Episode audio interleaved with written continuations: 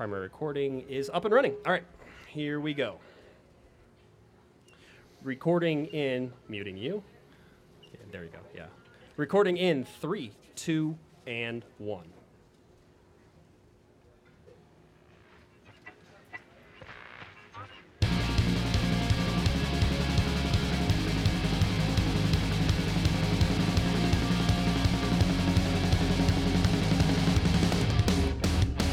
Welcome to Corner of the Galaxy, live from Tap Brewery and Barrel Room in Tustin, California.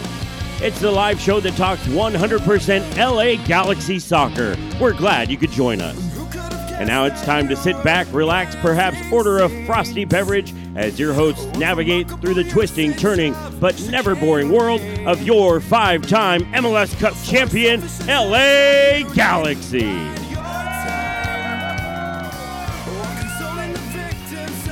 And now your starting lineup for the first ever live event, Corner of the Galaxy podcast. We welcome Eric the Portuguese Hammer Vieira. Wendy Big Words Thomas. Larry Morgan not on Twitter. Kevin Baxter the Panda and the co creator, producer, and the only host to have never missed a show, ladies and gentlemen, Josh Pato Guessman. Hey, everybody. Welcome to Corner of the Galaxy on cornerofthegalaxy.com, coming to you live from Taps Brewery and Barrel Room in Tustin, California, our very first ever live show. Glad that you could join us. Uh, let's see, we got the only day that isn't raining, so that's good. We're outside on the patio here, and as far as I can tell, about 2,500 people are here. Yeah. Yeah, that by, seems- by yeah. LA Galaxy attendance standards, this is a sellout crowd. Sellout crowd, Here at absolutely. Taps Brewery. That's how it works. All right, so we're glad everybody could join us, and uh, hopefully we'll have uh, an enlightening 90 minutes of uh, LA Galaxy soccer talk, and if not, maybe an enlightening 10 minutes of soccer talk, Yeah. and, and the rest we can just sort of make up as we go along. a good 30 and then a, a pretty good 60. pretty good yeah, I think the math adds up on that. Yeah, perfect. That's how that's how we'll we'll, we'll go with that. Um, lots of stuff going on around the galaxy, of course, as they get ready to start their uh, 2019 Yeah, season. We're in 2019. I couldn't know, remember. the- all these people throw you off a little bit. It's I, I, I've Josh. blocked out the last two years, so I, I don't try to pe- pay any attention to that. Uh, 27 days into the preseason now, the LA Galaxy just 14 days until the match against Chicago. Uh, and, and again, for the fun people and for the trivia challenge out there, 831 days since the Galaxy's last playoff game, uh, and 1,531 days since the last MLS Cup win. Uh, just to sort of keep everything in Yeah, perspective. way, way to bring it down. I've- Live crowd, let's live crowd, depress get everybody everybody. excited. That's how it works. uh, but we're really glad to be here with Taps. Taps has done a great job with us. Uh, allowed us to take over the patio. Allowed us to uh, host our live show here, and so uh, hopefully we'll have a lot of fun as we uh, as we try to get everybody ready and, and sort of in the same mindset for the LA Galaxy as they have one official preseason game left and, and really a, a closed door scrimmage. We'll talk a little bit about here in, in a little bit.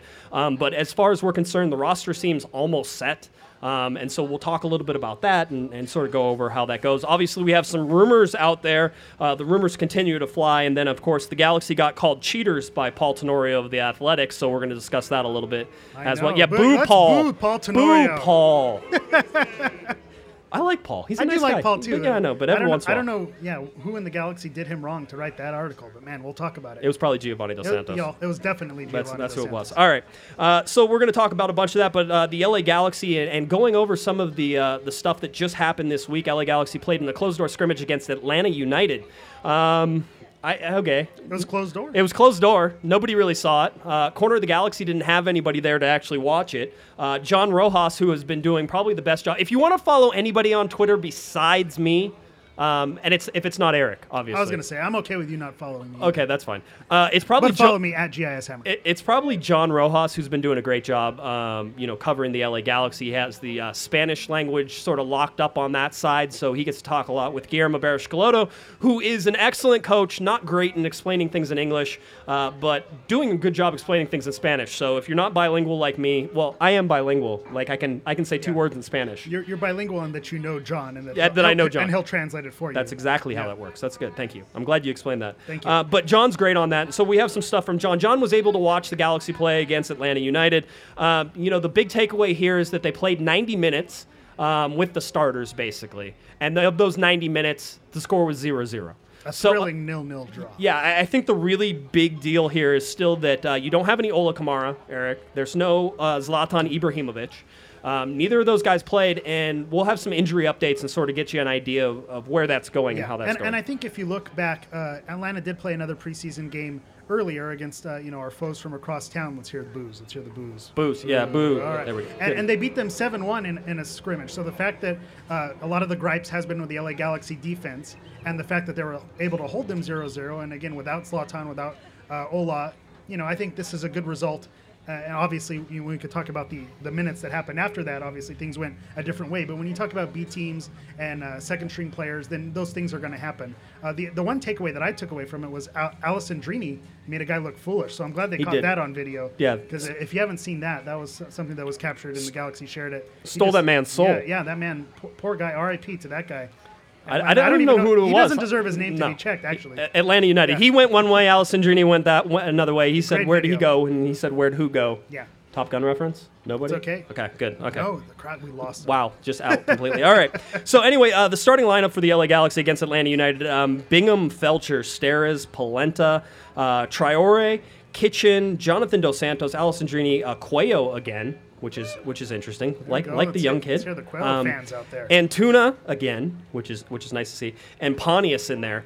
Um, you know, for me, I'll tell you, and, and lots of people have sort of been trying to discuss this and, and who's going to be in the starting lineup whenever it goes.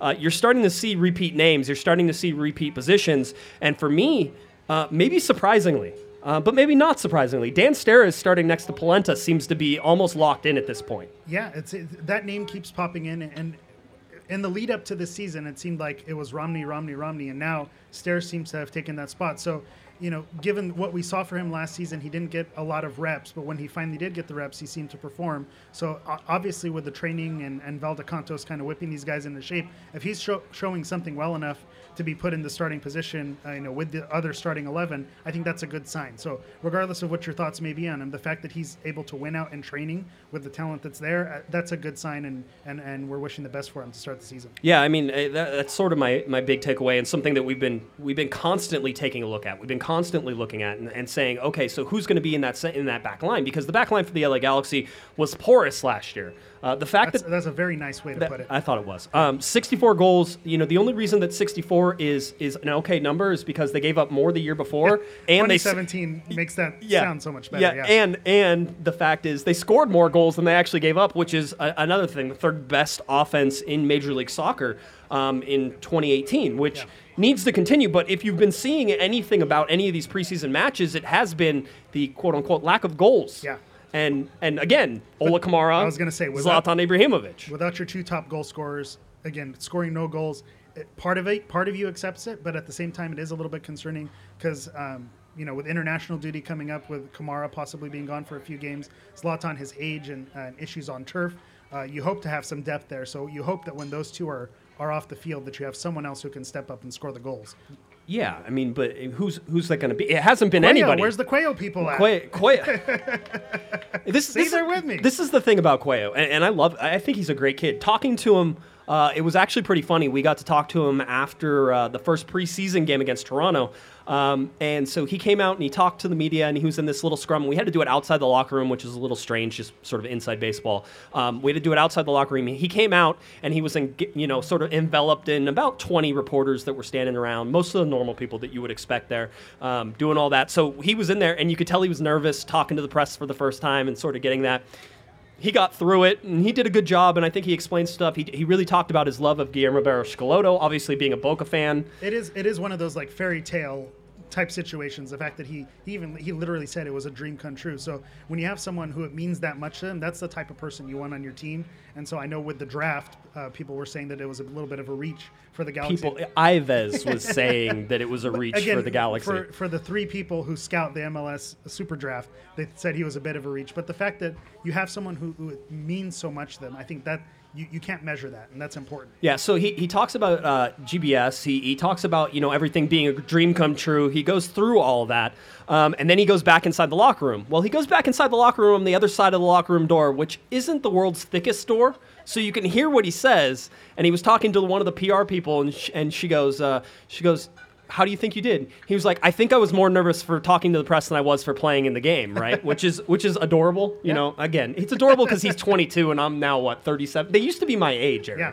They You're used to 29. You're supposed to say you're 29. 20 yeah uh-huh, yeah nobody believes that um, but no to see sort of Cuello get a get sort of um, you know invested in the team and, and sort of introduced that way and then his really his most nervous part was talking Yeah. to the media Again, another good sign. If, if the media is the thing that scares him more than actually stepping out on the field and, and in the stadium that he's you know presumably going to play in, that's a good sign. That- it- it is All I- good signs. and I All think, good things. I think he has some technical ability um, I think it's real rough right now in, in terms of his ability. But you saw him not be afraid to go into sh- into small spaces, and, and that's what you want to see from a young kid who's trying to make an impression. And we call him young. He's not young by really soccer standards. He's 22, um, but you know it's a guy coming out of college. This is his first professional team. And what you want to see is a fearlessness because I think when you see players who are tentative, that's where things go wrong. So the fact that he looks confident and he looks fearless, that that's exactly the quality that, that you want to see. So again, Cuello, we'll see where it pans out. It's preseason, and so that's the funny thing about these things too is you could take everything that happens in the preseason and completely throw it in the garbage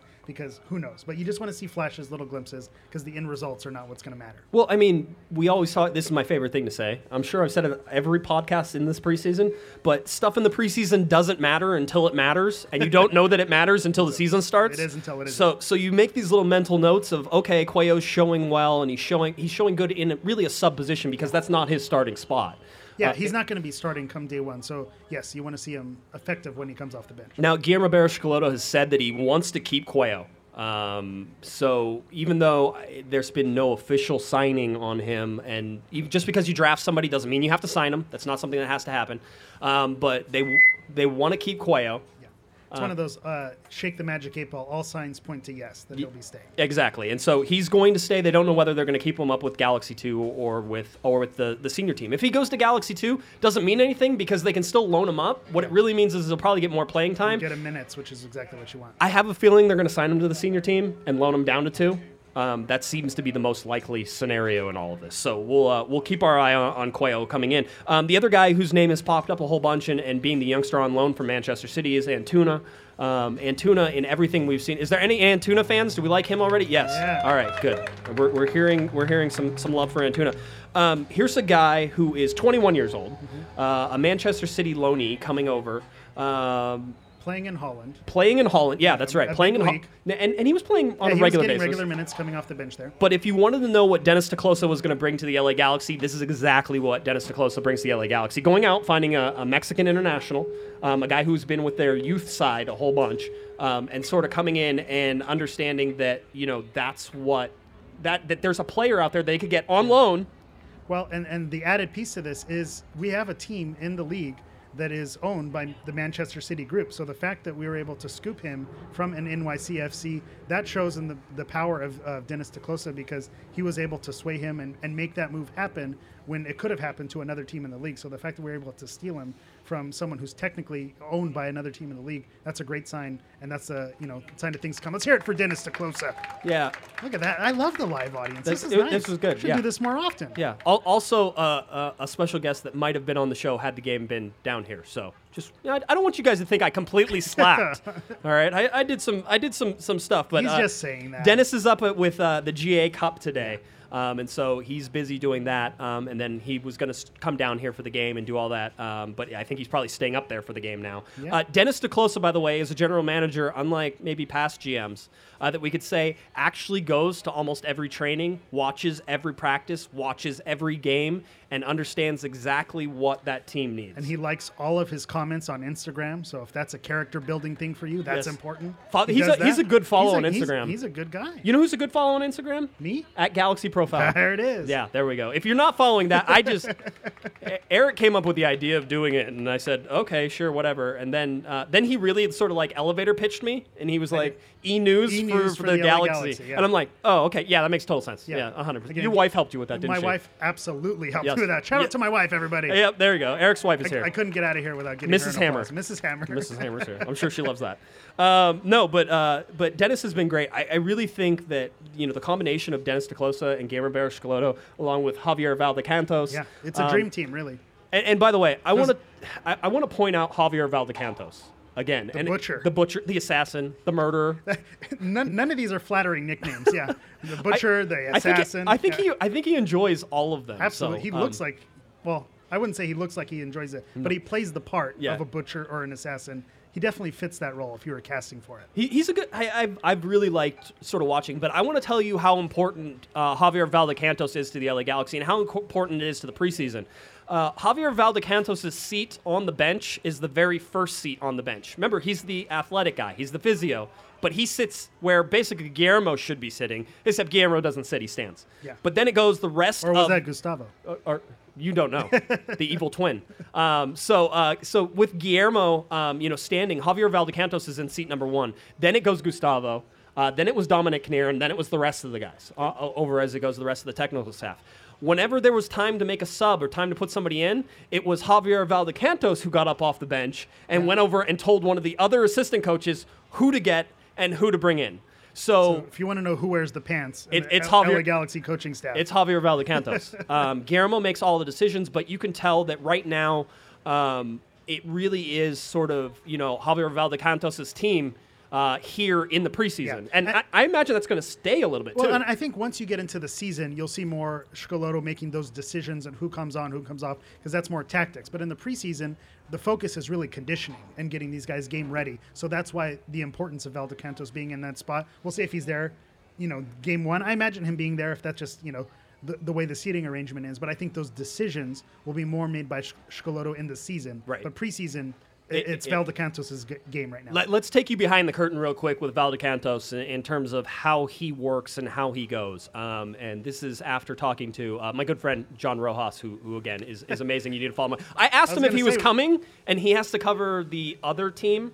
That other team, yeah, and oh, and love so yeah, it is. It's great. We should we should just we could fit everybody in the studio, Yeah, right? I think this is this on every work. Thursday night. We'll see how everybody goes. Um, but no, so uh, Javier Valdecantos basically goes like this. Guillermo Barros says after the end of a, a game or a end of a training, "Hey everybody, you have two days off. We'll see everybody on Monday."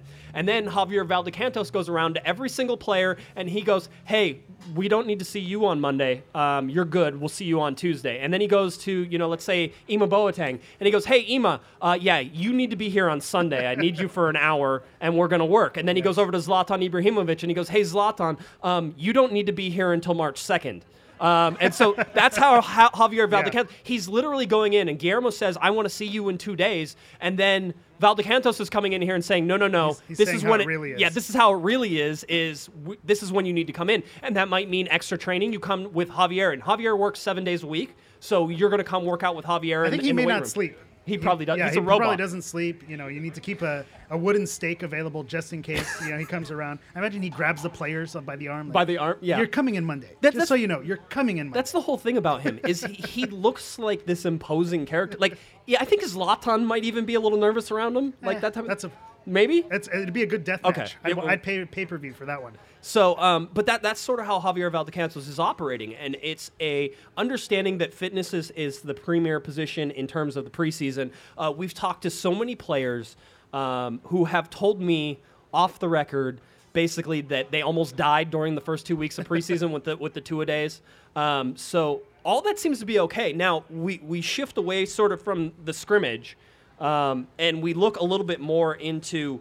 Um, what's happening with the injuries. Yeah. And and the injuries are sort of a, a different thing altogether. I'll tell you this: that Ola Kamara trained with the first team, and remember he had a fever uh, the last game. That was basically why he didn't play. Uh, but he was training fully with the first team on Thursday, on Friday, I believe. and again, those are that's an injury that's not concerning. If- If the Galaxy are to be believed, and it is a fever, then the fact that you're missing it, that's what what if it's. SARS or something like that? Then wouldn't that be? Wouldn't Is you be? Isn't that an outbreak from like 2006? Yeah, you- swine flu. Wait, Swine flu. no, that, was, that was also back, one. yeah. Okay, but no, he's fine. He seems like he's fine. Um, and Ola Kamara is fully training. Uh, Giovani dos Santos. Oh man. Wow, I, I even I, I kind of goaded him on It's to safe space. Yeah, this is, this is okay. space, everyone. Uh, Giovani dos Santos um, is was training on the side on Friday. Uh, Sebastian Lletget. Okay, that, that was all- good. all was- right, just I- making I sure was- the mics were working. Yeah, I was just just checking. Uh, Sebastian Lletget was training off to the side on uh, Thursday and Friday, so he's looking like he's coming back. Uh, the guy who's still missing from all this is the I don't know if you heard of six foot five Swedish guy, kind of good at soccer. Yeah. uh, Zlatan Ibrahimovic. Yeah, not worried. Like you said, just be there March second. That- it- That's and- when we need you there. And that sort of sees what it is. So, uh, according to John, um, who did a great job talking to Guillermo, uh, he basically asked Guillermo, he says, Listen, the fan- fans are in a panic. Um, you need to start talking about Zlatan and when he's coming back because he played in the Vissel Kobe match. Um, that was looked- closed door. and looked good And. Mm-hmm. and, and looked good, and that was fine. Everybody was really happy with how. And by the way, the Galaxy won that game. That was that was one where they scored goals. Yes. Uh, 2 nothing. and, Two and, the, yeah. and the partnership between uh, Kamara and, and, and Zlatan seemed to be clicking. Yeah, So good. that's a good thing. That, that was a good thing. Um, and then didn't play against Toronto. Was just a scratch. Yeah. Precautionary, which is fine. which is fine. I'm okay with it. Didn't play Again, ag- like you said, it is until it isn't. Didn't play against Atlanta United. Nothing. fine. No minutes. yeah. Uh, unknown whether he would have played today. Um, there- Well, we'll find out. and we'll find out at five uh, with the closed door scrimmage going a little bit later um, tonight at uh, at Dignity Health Sports Park. Well done. Thank you. I, I wanted to say StubHub Center so bad. um, so Dignity Health Sports Park, they'll play up there against um, uh, uh, against Vancouver Whitecaps to sort of make up for the training that they're going to lose for this game. Yeah, Vancouver's in town. You might as well. Might as well play. Well, lots of Work people are up in a town. sweat. Everybody's in town. Um, so Except Chris Klein. Except, well, I imagine. Wow, Oh, man. that was you slid that one I- in, and they I- still booed. Honest, I didn't even say any disparaging words. I'm kind of, you know, maybe it's good he didn't show up. I don't know. I have a We were feeling protecting him. I, I have a feeling they'd be nicer if he was here. What do you think? I don't think no, so. okay, I don't think so either. All right, but anyway, um, no. So, so you see that. So basically, Guillermo came out and said, "Listen, Zlatan Ibrahimovic is fine. He's going to be fine. We need him at max effort." March 2nd. I need him peaking. There. I don't need him working in the preseason. And you remember Zlatan sort of made a big thing is if they're running, I'm running. If you know, whole deal. That's great for Zlatan, but Guillermo said no, you're done, shut down, Yeah. no muss. and, and last I checked, uh, I think he made his debut. He only needed about six minutes to warm up before Yeah, he, he got right. going last season. So I think we'll be okay. yeah, but you, you you have to remember that first game. He, he did look like he was sort of a giraffe wearing heels for like the first Doesn't matter. minutes. It he still Doesn't scored matter. a goal. I mean, and he scored two goals. It But will, it will go down forever in, in the history books. So But anyway, so so it seems likely that Zlatan Ibrahimovic is going to be spooled up here in the next week, um, and then that will lead us into that March second game. So everything seems like it's pointed in the right direction. There, there doesn't seem to be any concern for anybody, and, and people I've talked to that Zlatan is actually injured. It's more just that his body didn't react very well after that first scrimmage, and it was sort of like, okay, we don't need to be pushing you this hard. Let's shut it down a little bit. And again, Javier Valdecantos comes out and sort of shuts that down as well. And, and if, if you hear what Zlatan made in his comments those early weeks in the training, he said, I don't want to be treated any differently. I want to participate fully in those trainings. So if he's going as hard as everyone else is, then, you know, with his age and, and given as hard as they're going, maybe some, some tightness or some, some difficulty is to, to be expected. So we'll give him the little break. Here. Speaking from somebody who's the same age as Zlatan, Again, I, I'm not Zlatan. Yeah, I was just, I was I was just I, I find it amazing it's- that this man is able to do anything. I mean, i his uh, his wingspan on his arms is ridiculous. Uh, his height, I think he's he's listed at six foot five, right? But he seems like he's about eight foot two. I think that's When- the, the that- mythical. That could whenever he yeah. stands like to Ema. Paul Bunyan. Yeah, yeah. that's how he swings a really big axe. Um, so you know, I mean, with with Zlatan there, you don't need him in preseason. He'll be fine. The Galaxy already know how. to... Here's the big difference, and I think. Um, Chris Pontius talked a lot about it after the last game. Is that the Galaxy didn't go and jettison half their team over this last preseason? Everybody knows how to play with each other. Um, outside of the couple additions in terms of you know uh, Polenta, um, Antuna, Antuna. that's really about it. Quayo, but yeah, again, but Quayo's he's not, a not going to starter. be starting. But An- Antuna and Polenta seem to be fitting in well. So it's just those minor tweaks. Uh, everyone else pretty much knows the chemistry and how it's going to go down. Yeah, so I don't think you should be worried. Does that mean that it's not a little bit like the NFL preseason, which is you know the first couple games are probably going to be a little bit rough? Yeah, it's gonna, Yeah. they're going to be a little bit rough, but get their legs, like you said, get the giraffe walking in high heels, get that out of the way. they- they'll be that way. Now you've got me. Now I actually pictured that for a second. It- it's Zlatan in yeah, high heels, Yeah, I was. Yeah, I think he could. He probably I- that's still. in my he- head he forever would now. still Thank work you. it. Thank you. Um, but no, I, I mean, it's not going to be you know a finished product on March second. In fact. I would imagine the Galaxy aren't a finished product until after the summer transfer Yes. window because it still seems like there is one roster spot that the Galaxy are looking to fill, and whether or not that will actually be filled now or maybe smartly waiting until summer, um, especially with the Giovani Dos Santos situation Yeah, hanging there, over. There are a and- lot of things that need to be worked out before that summer transfer. It- it- and again, that's when you want to see it in the summer for those final adjustments. And again, the way the MLS playoffs are structured, that's when you want to be peaking is at in, in October, September, October. You don't want to be firing at your best on March 2nd. Yeah, and and I'll say this year with the change in format too, it is going to be more important to be towards the end. Remember, uh, this year in the playoffs, the, it will be single game elimination all the way through. Um, so really, if you're at the bottom, if you're in the seventh seed, remember it's top seven teams now make it in into the MLS uh, Cup playoffs. If you're in the uh, uh, three, four. in the two, three, four, you're in a good position. If you're in seven, six, five, you're in trouble. That's good You're gonna- counting. you're- That's what I come here for the counting. Let's hear it for Josh. yeah. Oh, thank you. Way, way to play the crowd. seven. It's that ASU education. Um, so no, I mean you look at that seven, six, five. You're going to play every single one of your playoff games basically on the road. Yeah, so you, Um, you got to stay out of that spot. And how good have the Galaxy been on the road in recent years? Eh, well, I mean, how good have the Galaxy been in recent years? Oh, Yeah, so also okay, true. yeah, also true. So um, they're, they're they're a playoff team this year, and I know I, I've seen on uh, on Reddit a whole bunch um, where I live. Reddit. I was say that's a Uh, mistake. That's I know. Don't Uh, go into the comment section on Reddit. I- I'm there on Reddit and seeing it, but you know there was an argument about whether or not the LA Galaxy were a playoff team, and I'll say by just the fact that they're adding a seventh spot that the LA Galaxy are a playoff team this year. and They- by default, if it's essentially the same team as it was last season, they finished seventh.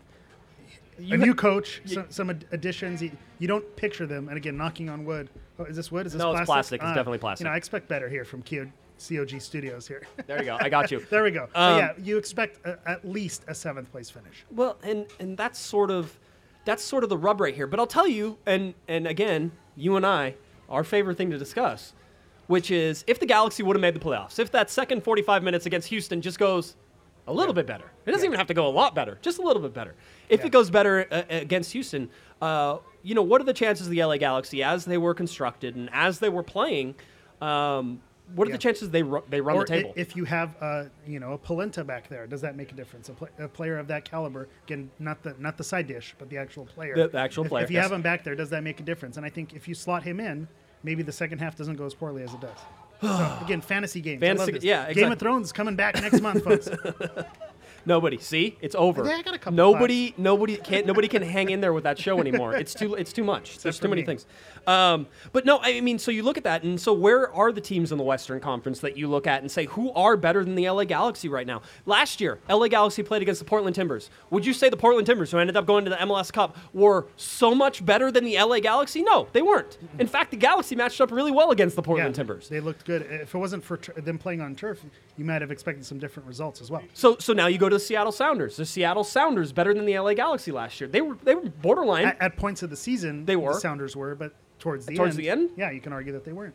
I get, so who is better than the LA Galaxy in the Western Conference? Who has made all? I mean, I don't feel like anybody got significantly better in, in the Western well, Conference. you look look who finished uh, top of the standings, and that was Sporting Kansas City, and they lost a key defender, someone Right. who was the backbone. So you can't say you know maybe addition by subtraction, but I don't know that you could say that uh, with with. Uh, but it, but it's Peter who went away. Yeah, but it's Peter Vermes. he's, he's the Valdecantos. uh, he, he uh, is I, of I- Kansas City. I always said that if uh, if Peter Vermes didn't absolutely hate the LA Galaxy and everything that they stood for, that he would be a great coach to come to the LA Galaxy. Minor hang up. He would never. One, he will never make a trade with the LA Galaxy. So that people were trying to say, "Oh, Apare coming to." No, no, that would never happen. Um, that's not going to happen. And two is like he would just he would never consider. One, he's never going to leave Kansas City. I think he's there in forever. Yep. Um, he may become a general manager after he's the head coach for a while. Although he did that for a while and then was like, "No, I'm the head coach.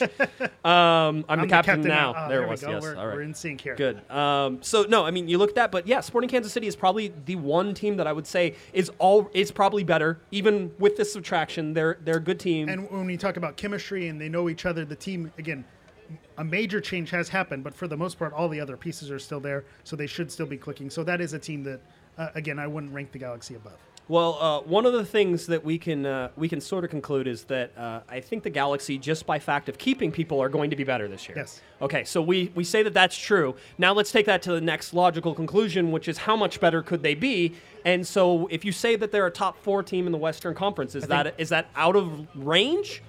Let's hear it for the people. Two, two, top three, four? four. Top Doable? four? Yeah. Yeah, okay. that's doable. Okay. I'm so getting a thumbs up. Okay, let- Ooh, well, ooh, some people abstain though. okay. So that's concerning. What if I said, let's say, should we go higher first or lower? I'm kind of. I don't know. like I'm trying to. Right. It is one dollar, Bob. One dollar. Um, let's go with um, the Galaxy are a top three team in the Western Conference. Okay, so that's all Galaxy that's- fans. I know. the Galaxy will win MLS Cup this year. Yeah, there it is. Even louder. I love it. That's, how it is. Okay. Um, okay. Some of you are delusional. That's fine, and I, I appreciate that. Again, Game of Thrones. Game- Game comes back next next month. Um, no, I mean, listen, I, I think that there's a very good chance that in, in Major League Soccer, everybody is certainly within the realm of capturing an MLS Cup. It's not even outside of the possibility. And if you wanted to go to Vegas and make a bet on the LA Galaxy to win MLS Cup, you could do that, and you probably wouldn't even get that good of odds right now. Yeah, because- you might though, because they're one of those by by name recognition alone, they get better odds than they really deserve. right. So it's kind of funny how that works. Okay. Yeah, but still. Yeah, but still. Yeah, but still. um, so no, so if you, you look at that, that's that's not crazy. I would say that realistically, if I'm looking at it and, and trying to assess this team and looking at the preseason, which means nothing until it means something, uh, I would say that the LA Galaxy are probably a top four team right now. That's fair. I feel Sporting Kansas City, I think Portland, I think Seattle are probably going to be okay. Vancouver is is in shambles. Um, I just can't do anything Yeah. to, to convince myself after that locker room imploded at the at, There's a lot of work season. to be done. Yeah, there, that seems right. Um, you know, Houston, I don't. They're so up and down. You can never really tell. Yeah, I, so don't, I don't think Houston's Houston's it. Uh, Again, the- you're not scaring me. I'm the- feeling good. MLS Cup, Ah. it's happening. ah, there's one team though. No, we're not going to say it. I'm I'm I, I, am going to say it there's one team. Already they're booing. Maybe, maybe it's not that team. Maybe Ma- maybe they don't know. He's talking about LAFC. oh FC Yeah. Cincinnati. I Yeah, thought there that's we what you were going to say. Um, they have a mostly returning lineup. Yeah. They lost some pieces. Um, they couldn't beat the Galaxy last year. So whenever you look at that head to head, and and by the way, if, if you're looking at you know a sort of a fantasy world and things that could happen, is that LAFC continues to do about as good as they did last year, but still can't beat the Galaxy. So those two games. That starts to really reel into their heads. They're already in their heads. Um, from last They season, admitted they, much. admitted it. Yeah. Yeah, Car- Carlos Vela came out and said it. He was Yeah. like, "Yeah, of course it's there in our heads. We're trying to beat them, and we can't beat them." Uh, it- yeah, Michael Yeah. Brad or, or Bob Bradley, not Michael's the short one. It's all the same guy. Bob is the no. They look the They're same. clones. They're- yeah, I know. Yeah. So Bob Bradley said the same thing. Yeah, of course, it's it's this mental thing. So looking at the season, seeing those two games and how those two games play out, really could give make the difference between the Galaxy being maybe unstoppable this Yeah, year and, and, giving and not. them that confidence. Yeah. Because I think that's that's the one where you want to have the mental edge. Right. And if, if they feel like they can beat, you know, anyone, everyone, we're having a good time here. yeah, I know. Uh, you know, if, if they feel like they have the mental edge and they have the confidence riding high, there's no reason that, that they can't believe. Yeah, you, you, you can really see that. So, I mean, again, little things that are sort of you're trying to keep an eye on as the season goes along that says, okay, how good are the Galaxy? And, and certainly, I mean, we saw the first game against the Portland Timbers last year was the game the Galaxy won without Zlatan Ibrahimovic. Um, what did that tell us? And it was like, mm, okay, there's something there, Yeah. right? And it was Portland okay. at the time didn't catch fire like they did towards the end of the season. So you caught Portland at the right time. Well, and you and you had uh, you had the game up in Portland that ended up being uh, a, a, si- uh, yeah, it was a, a zero zero zero zero draw. I think Sounds so. about right. Yeah, that sounds right. We'll fact it was, check that. It was a long Stat time department. ago. One, one one. one. There we go. one. That's There why go. he's here. Thank you, sir. uh, a one one game, but then you had the U.S. Open Cup that was right after that that they ended up and they lost. But at the same time, you saw how they played and how that all went. It didn't. And it wasn't a blowout, and No. it was a rescheduled game, so it's one of those. We'll To- make excuses as Galaxy homers. To, to me, the Galaxy are a top four team in the Western Conference. Um, if you want to put, I think LAFC is probably the closest to bumping them down to a five. Um, I think that uh, the Galaxy could very easily be a top two team in the Western Conference, um, depending on how they play Sporting Kansas City and how that goes. That's sort of how you can take a look at, and at that, how that's, that goes. the, and that's the beauty of the league as well. Is they can be a second place team, they can be a seventh place team. You never know what you're going to get. Anything can happen on any given day, and that, All- that's that's the beauty of it. If you if you root for chaos, like many of us do. All I know is that uh, I'm pretty sure that the wooden spoon was a Horcrux. Oh, uh, little Harry Potter reference. um, was a Horcrux, and uh, it it was it was sucking the life out of me as it was in my studio for the Yeah. entire year. So let's not bring it back. It's not right? coming back. That's that shouldn't be a thing. Whenever I took it to the stadium, people were afraid to touch it. People were upset at you. They were. They were a little mad at me. They were like, "What are you doing with that? You better get it out of here." I'm like, "I'm just giving it back. I don't We want earned- it anymore. It. We don't. I don't want it anymore." Yeah, I did almost get beat up once because I because I had the wooden spoon in my studio. That was that was true. I'll say I've already apologized for that. No, it wasn't you. It wasn't you. Um, all right, so um, we look at the LA Galaxy and, and sort of how that goes. We'll, we'll continue on with the uh, the Great Park game just real quick, and, and because this is a podcast uh, that will be broadcast out to our uh, about three or four million listeners well, that we they're all have, he- they're, they're all here. here, yeah. Yes. Um, I wanted to update and say that the the LA Galaxy did cancel the park at the Great uh, cancel the game at the Great Park, Another or beer, as another beer for Josh. Folks. or as the, as Kevin uh, the Panda would say, the the pretty good park. Um, so the pretty good park got, it got canceled. The field was basically underwater. Um, so anybody who said that it was something that, that might happen, um, you know, was like, oh, well, they could play it if they really want. No, no, they really couldn't play it if they really wanted to. And so the Galaxy uh, were sort of giving me a heads up earlier on Thursday that it was probably going to be canceled. So I knew about it pretty early. So I was trying to think if we were still going to do the show. And I'm like, well, now everybody has nothing to do, and they already had a day planned. so stay longer. ju- we'll just stay long. That's Yeah. not a longer show though. Yes. Let's not try to go any Only longer. than 90 that. minutes. That's right. Um, so that got canceled. Obviously, there is a closed door scrimmage against the Vancouver Whitecaps. I believe it's at 5 p.m. Um, up at StubHub. uh, StubHub. There it was. See, there it Dignity is. Health drink, everyone drink. Yeah, that's that's that's the new drinking game. That one. Um, at Dignity Health Sports Park, DHP Park, DHS Diggity. Park, the, The Diggity, Diggity, the yeah. Digs. I don't know any the Digs. People like the Digs. I like the diggity. Round I'm of applause for people who like the Diggity. All right, all right. A little was- bit. that was- a little bit better than I, I thought. think that was mostly your family. Yeah, absolutely. Okay. Okay. Um, a round of applause for the Digs. All right. That's fair. I'll concede. All right, I and- concede my time to and, Mr. Guessman. and a round of applause for Bruce Arena. that one has always been my That- favorite. That, that needs to That, happen. that'd be bold. Bruce Arena. Bruce Arena Arena. That's that's Double good. up. Thank you for calling. Arena, arena. Yeah, thank you for calling. How may I help you? There's a joke in there somewhere. I won't. I won't go into it. Um, but anyway, so that game gets canceled. Um, so you're really looking at, uh, you know, the Galaxy going out playing a closed door scrimmage. We don't know what the format is. I was told it was, and this is a direct quote from the LA Galaxy PR. Um, I was told it is an exercise scrimmage. So whatever that means, that's what they're going to be doing at 5 p.m. I imagine that it'll probably be two 45s, um, and then possibly some extracurriculars at Yeah. the end. Well, and if, if you look at the other format that they've done as well, they've done 430. They kind of did the quarter. so- 30s. yeah. They've done they've done 45, 45, 30, So 30. Spin the wheel. Who They've knows what's going to pop out of this? I know a, a bunch of people who were at the Toronto game stuck around after that game um, and saw the Galaxy training and Yeah. thought maybe the Galaxy got in trouble and therefore they would have. it was just the people who didn't play, you know, their like, their go back to allotted amount of time. So it was uh, the guys who only got like 30 minutes, 35 minutes. So What you see in a lot of other sports as well is, is the players who don't get regular minutes go out and, and break a sweat and, and run it out. So it's not that uncommon, but it is a good sign because it's something that you hadn't seen uh, many times before with our team. Yeah, it's uh, i- again Javier Valdecantos. He's cracking the whip. He's going to make sure that everybody's in, in training. Everybody's going to get their allotted training time, no matter what that means and, and how that goes. And I'll say, just from the trainings that I've sort of been able to observe and and being around it, the trainings are very up tempo. Uh, there's a lot more energy. There's competition, and I was told by one player that said, "Yeah, duh, there's competition." He goes, "We're all playing for a spot again because no, no, this coach doesn't know Doesn't us, know who we are, And. I'm like, "Yeah, but." But still, Yeah, but still. um, I said, "There's Zlatan's not fighting there- for a spot. There's something else. Zlatan, you don't know. Guillermo could be like, "No, you sit." That's never going to happen. No. Um, so no, you, you look at that. sh- there should be some increased competition. You want to see that that sort of drive there, and I think that there is a lot more competition across most of those places. You look at Antuna coming in. That was clearly a, clearly a Pontius starting spot. That was a Boateng starting. Spot. I was going to say. Boateng. I would have argued Boateng over Pontius. And- but and so- yeah, but still. yeah, but still. But remember, Chris Pontius is probably the reason the LA Galaxy missed the playoffs last year. Interesting. Okay, yes. Yes, was- you, that sounded like a bad thing. He's the reason they, They missed, missed the playoffs, playoffs because he was because he, was wasn't there. injured. He would have Yes. made them better. Okay. And, and Christian I'm following Wilhelmsen now. is the reason that the LA Galaxy won MLS Cup. Which one? The 2014? 2014. Yes, 2014. Yes. Yes, Where's Christian my fact checker? Yeah, 2014. 2014, No, he was yes. drinking. You're, Yes. you're in No, trouble he- now. I got the thumbs up. We're Okay, good. good. He had no idea what you said. um, all right, so now we go on. Let's uh, let's go a little bit further. So we went through the injury updates.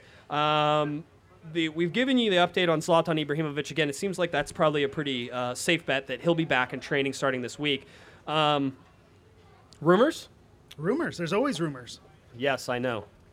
Um, People so ask you about rumors. people, people ask me about rumors. If you if you followed on uh, cornerofthegalaxy.com, if you followed our rumor tracker, um, Josh has gotten sick and tired of putting crappy rumors rumor on the rumor tracker. Yeah, it's basically it's now over 8,500 words. Um, the rumor tracker, so it's been added. It basically started at under a thousand words, and now that rumor tracker has gone over to 8,500 words. And um, it my my website doesn't like it anymore because it's so many words, and there's so many embeds of Twitter g- images and it- like different things. It was an ambitious project from the start. So Well, I just- kudos, kudos that it made it this long. Like I, whenever I started, I was like, "Oh, this is a really bad rumor," but I'll put it on the rumor tracker and just say this. Now I'm at the point I'm like, "This is a horrible rumor." Yeah, I'm if not it's gonna, dead, it should just be gone. It should be, well, you got to put the dead ones on there. Eliminate, delete Caleb. Porter was basically the LA Galaxy coach, if we all remember. But it's still taking up space on It the is. tracker. It is on the tracker down there. So let's go to rumors, and there are some rumors. Um, let's be let's be honest where the LA Galaxy sit real quick.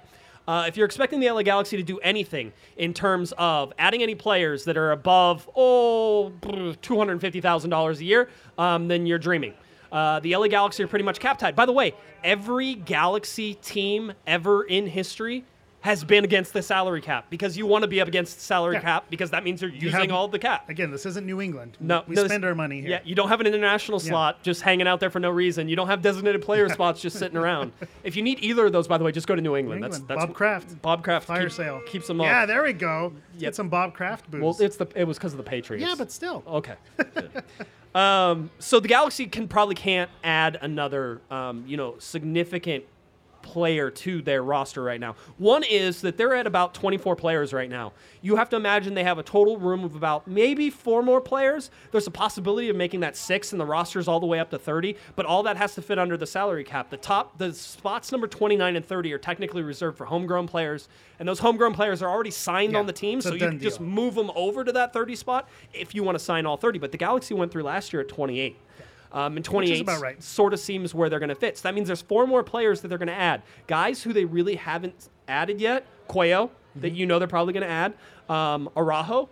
Um, Not Mike Araujo. Not Mike Araujo. He's, he's sitting right there. Technically spoken for. He's, he's already on the on the Yeah. team. He's, he's Yeah, good to go. That's very true. Um, but you, you have Araujo there, um, Julian Araujo, who is going to be signed. It looks like that could be um, something that happens is- here pretty Is quickly. that official or I don't think one it of was those? official. Was it official, official? Official, but n- I saw Galaxy the rumors for two be weeks announced in- before it Yeah. happened. I was gonna say, yeah, Galaxy official means it will be announced in July. yeah, exactly.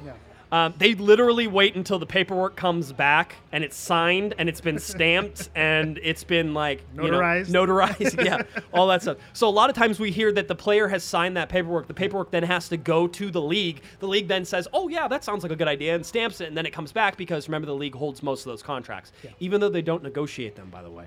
So basically, the teams negotiate the contracts and then send them to the league, and then the league says, "Yes, that's good," or "No, that's not That's good. not we good." don't like that," and then it comes bad. back. So that's why sometimes it takes a little bit long. Yeah. So y- y- Which, to be fair, in their defense, you don't want to announce anything before it's truly official. like Caleb Porter like Caleb Porter. at the Lakers game.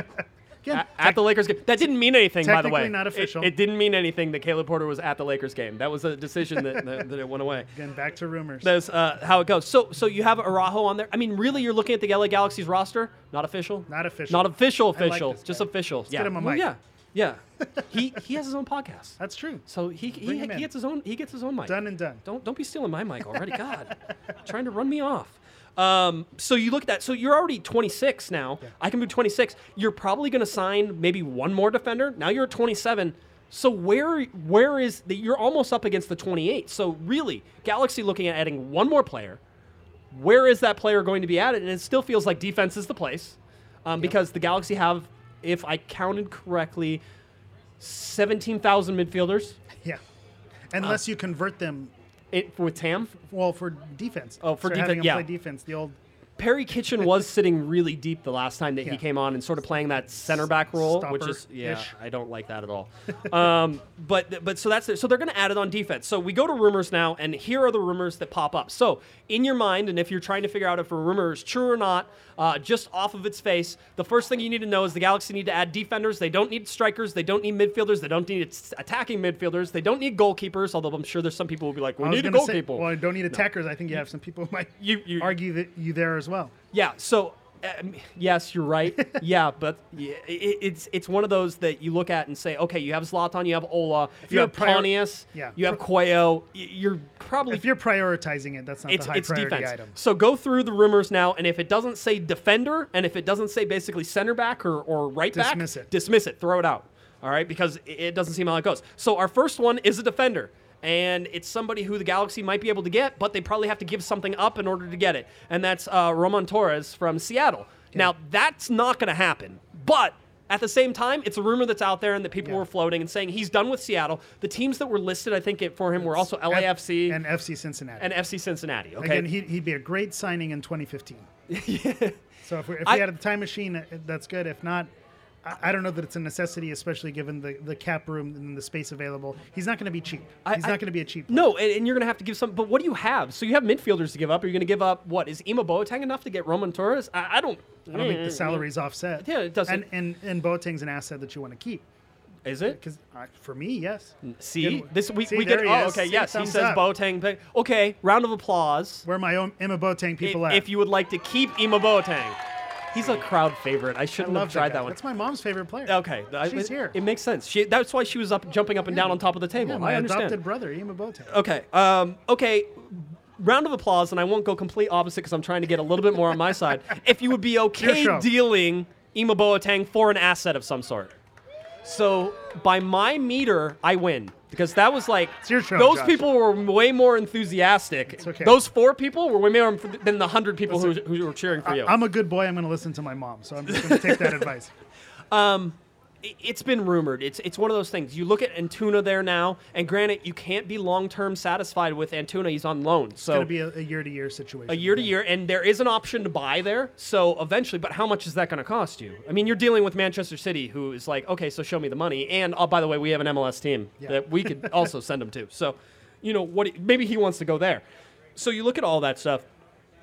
That could be something that, that maybe you would move, but again, I don't know that he really fills the need that, that Seattle needs, and I don't know that, that that really makes sense. So, so the Roman Torres thing, while I think he's a good player, I think that he could probably be a starter in the defense for the LA Galaxy. and again, after after I just disparaged him, yeah, he, I, I would I would enjoy having him back there. There's just it's probably not going to. It's It, not it doesn't happen. I'm not going to talk myself into it. All right, so uh, then we go on to another rumor, and uh, we go to uh, Seb- Sebastian uh, Villa from from Boca Juniors. Now, every Boca Juniors player has been linked with the LA Galaxy at this point So if because you're from Argentina, you're coming to the LA Galaxy. That's right. If you if you once ran into Guillermo Barros-Schelotto in an elevator, you're basically already on the team.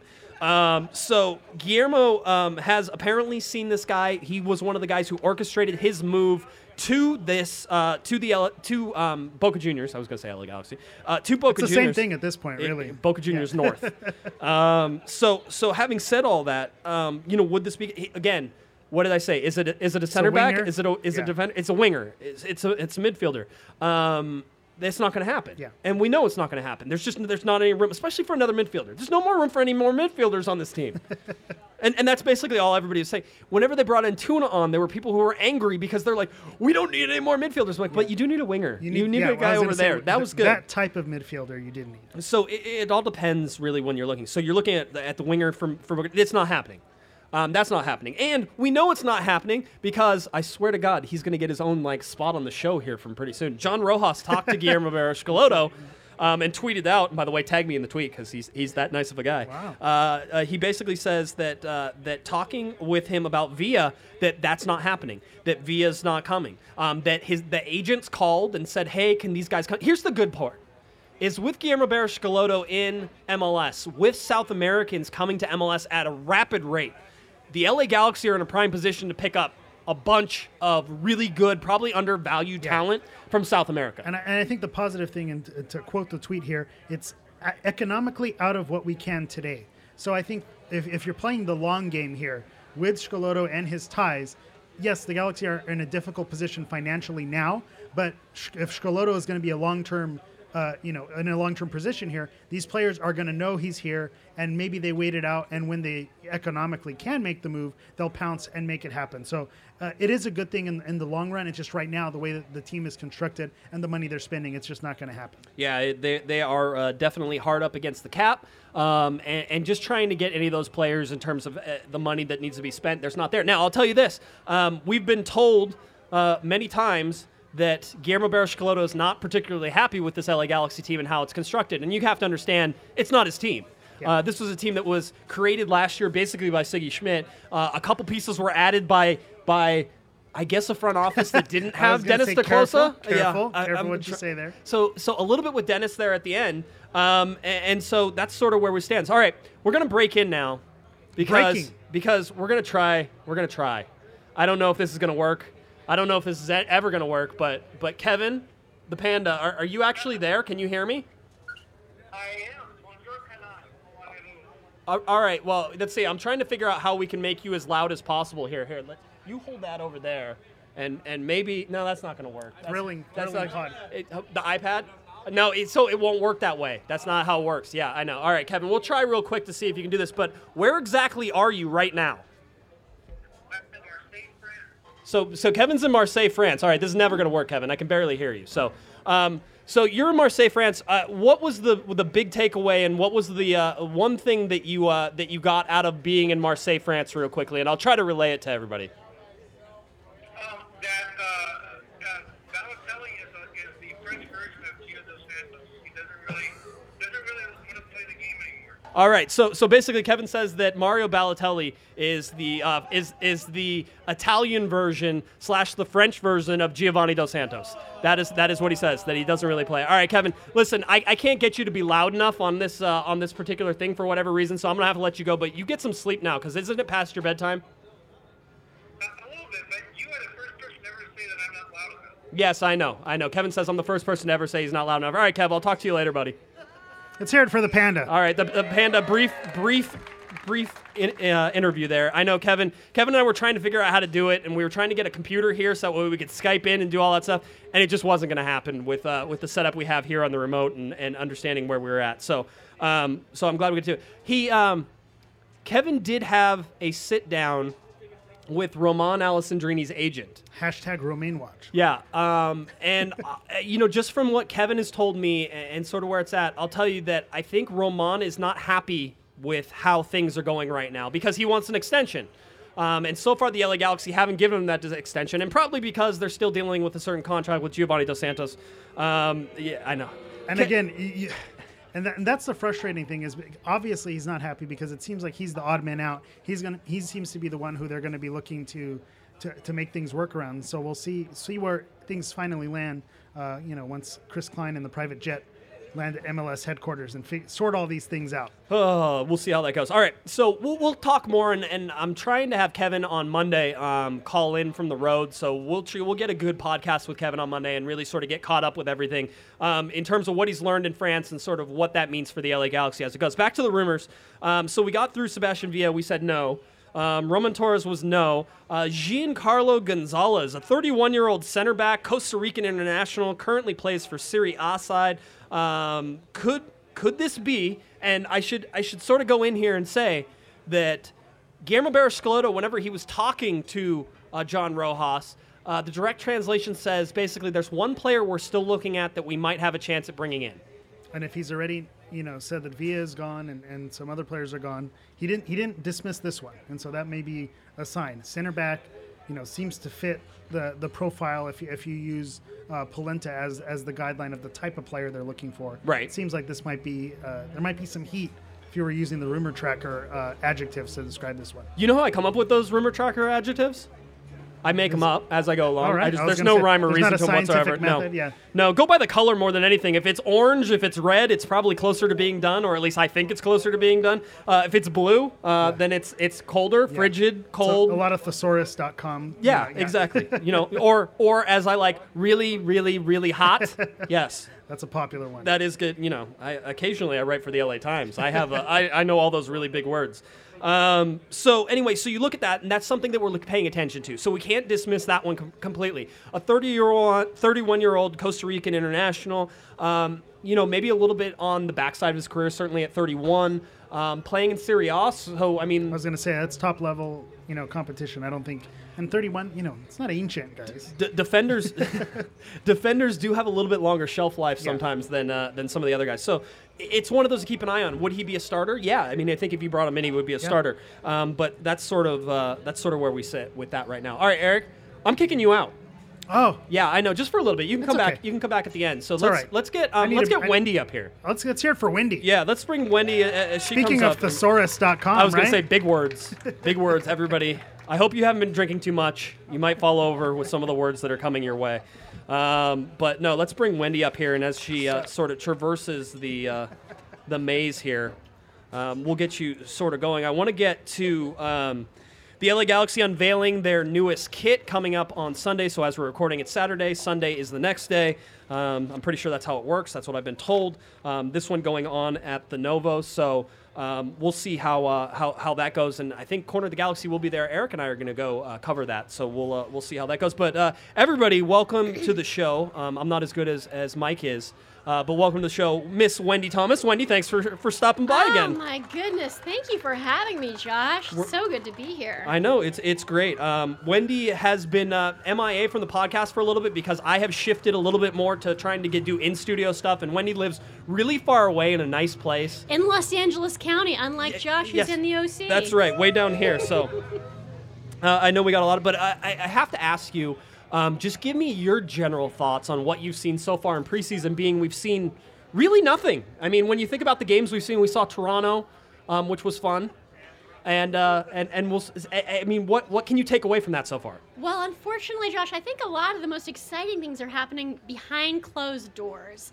Right? Well, first of all, wait, wait, wait, wait. Before we talk about the team, I just have to say Taps Brewery crushing the pub grub game. That's right. oh my got, goodness. They got the food truck back behind us. I mean, and, and by the way, I'll, I'll be honest. They let us here for free. I didn't have to pay for it. You guys are all paying for it as you're Right. drinking. So The uh, bacon wrapped banh mi hot dog. Oh my goodness. So- so that was a good one? Scandalous, outrageous. all right. Beer delicious. I've had more than my fair share this morning. So, I feel at liberty to speak about the LA Galaxy. W- without any filters on. Remember, No it's it's a family show. I just, know. I just want to remind you. All right, no swearing.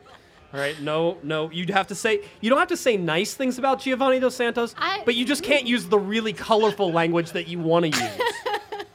I think that right now I am feeling optimistic about the team. I would say that um, last year's team, putting aside Gio in the back line, if you look at the pieces that the team had, they were good enough to, I don't know if they were good enough to win MLS Cup. They were good enough to go further than we did Right.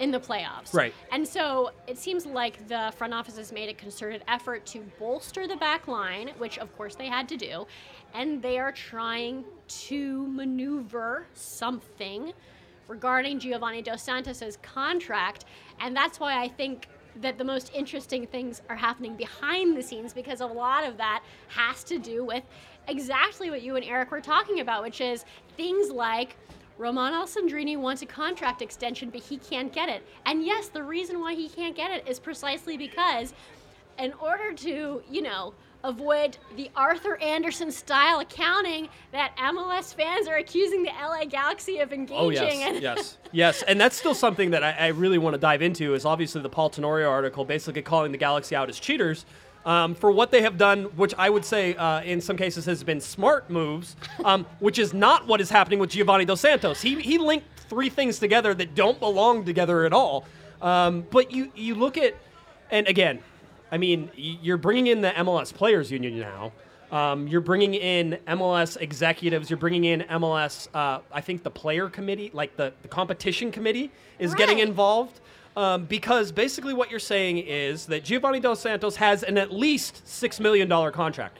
Everybody knows that I am predicting it's more closer to six and a half million because his contract is increased by five hundred thousand dollars every year in the last two years. So as that goes, it should be six and a half million this year. So he has six and a half million dollars of guaranteed money that he would then say, you know what? I don't need my six and a half million dollars. I will play for one and a half million dollars. How does that possibly work? First of all, if anybody's telling me that, hey, just go ahead and take a pay cut, Wendy, you don't need six and a half million dollars. No, You- I'm a Buddhist. you're, you're, you're supposed to have this. This is not like, again, it's not really much like like a real job. We can't we can't equate this to us because it's a contract. Being a lawyer, I know you understand contracts. I this is this is something that I'm glad we have you on for. Mm. The contract is there. It is basically you can make that contract whole, or you should be able to make that contract whole by paying it off. Of course you could, but if you're Giovani Dos Santos, is that what you really want to do? Do you- do you really want six and a half million dollars, and then you can go play anywhere you want? But if you're Giovani Dos Santos, and as I have maintained, I think for some time now, you don't even want to be a professional soccer player. Why would you want to leave your brother, Yeah, was- your father, this city which is amazing, Yes. to go to some team that's going to expect you to perform? Yeah. What kind of garbage deal is that? I mean, and, and that's sort of that's sort of where it comes down to is like when you look at the the contract itself at six and a half million dollars. Um, you know, I have to imagine there's something in there, and there could be something in the con. And this is the problem: we don't know what that contract says. We don't know what the contract. We don't know what the outs are. We assume there's a no trade clause, which basically he gets to decide where he goes if he wants to go. Mm-hmm. There must be something in this that says the buyout that he also has veto power over the buyout. Because otherwise, the Galaxy would be like, I don't care. Here's six and a half million dollars. Have a nice day. I mean, the only thing, first of all, if Yes. the Galaxy negotiated that, then, Yes. you know.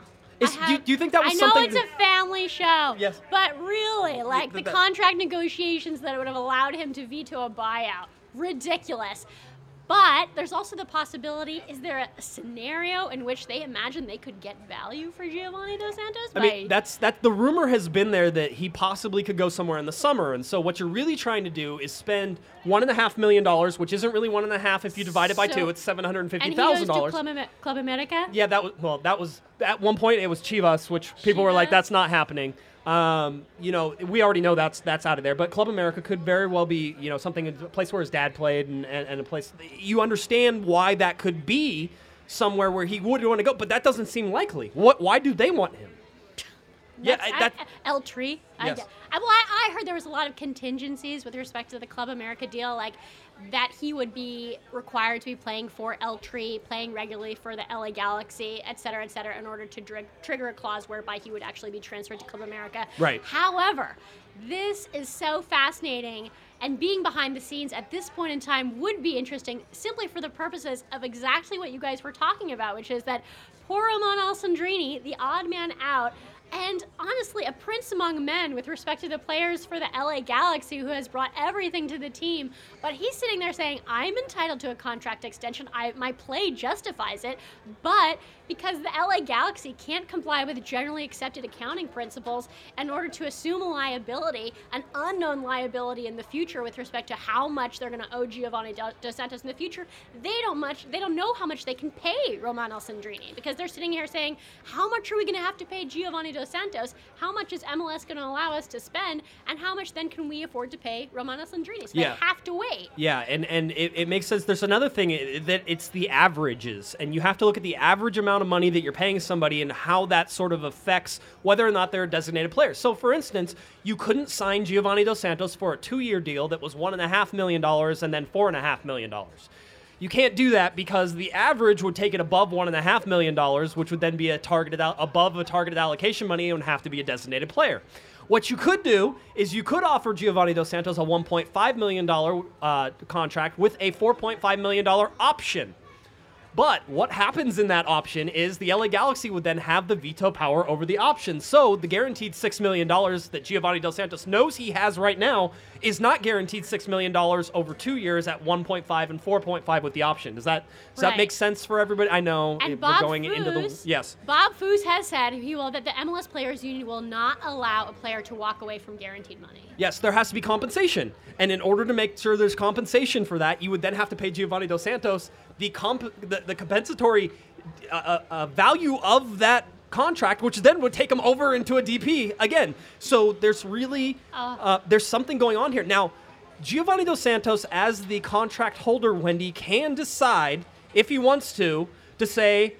I'm going to tear up this $6 million contract and I'm going to give you 1.5 and I'll take the 1.5 million dollars. He he technically can do that, but the players union is saying we're not going to allow you to do that, Right. which is an interesting part because the designated players are never really part of the players union. They are, but they're not really in terms of the negotiating part because they make so much money outside of what the union actually negotiates for. They're rarely seen as a negotiate. When David Beckham was here, he like the MLS Players Union was not even something that ever crossed his mind. It wasn't something that he ever thought about.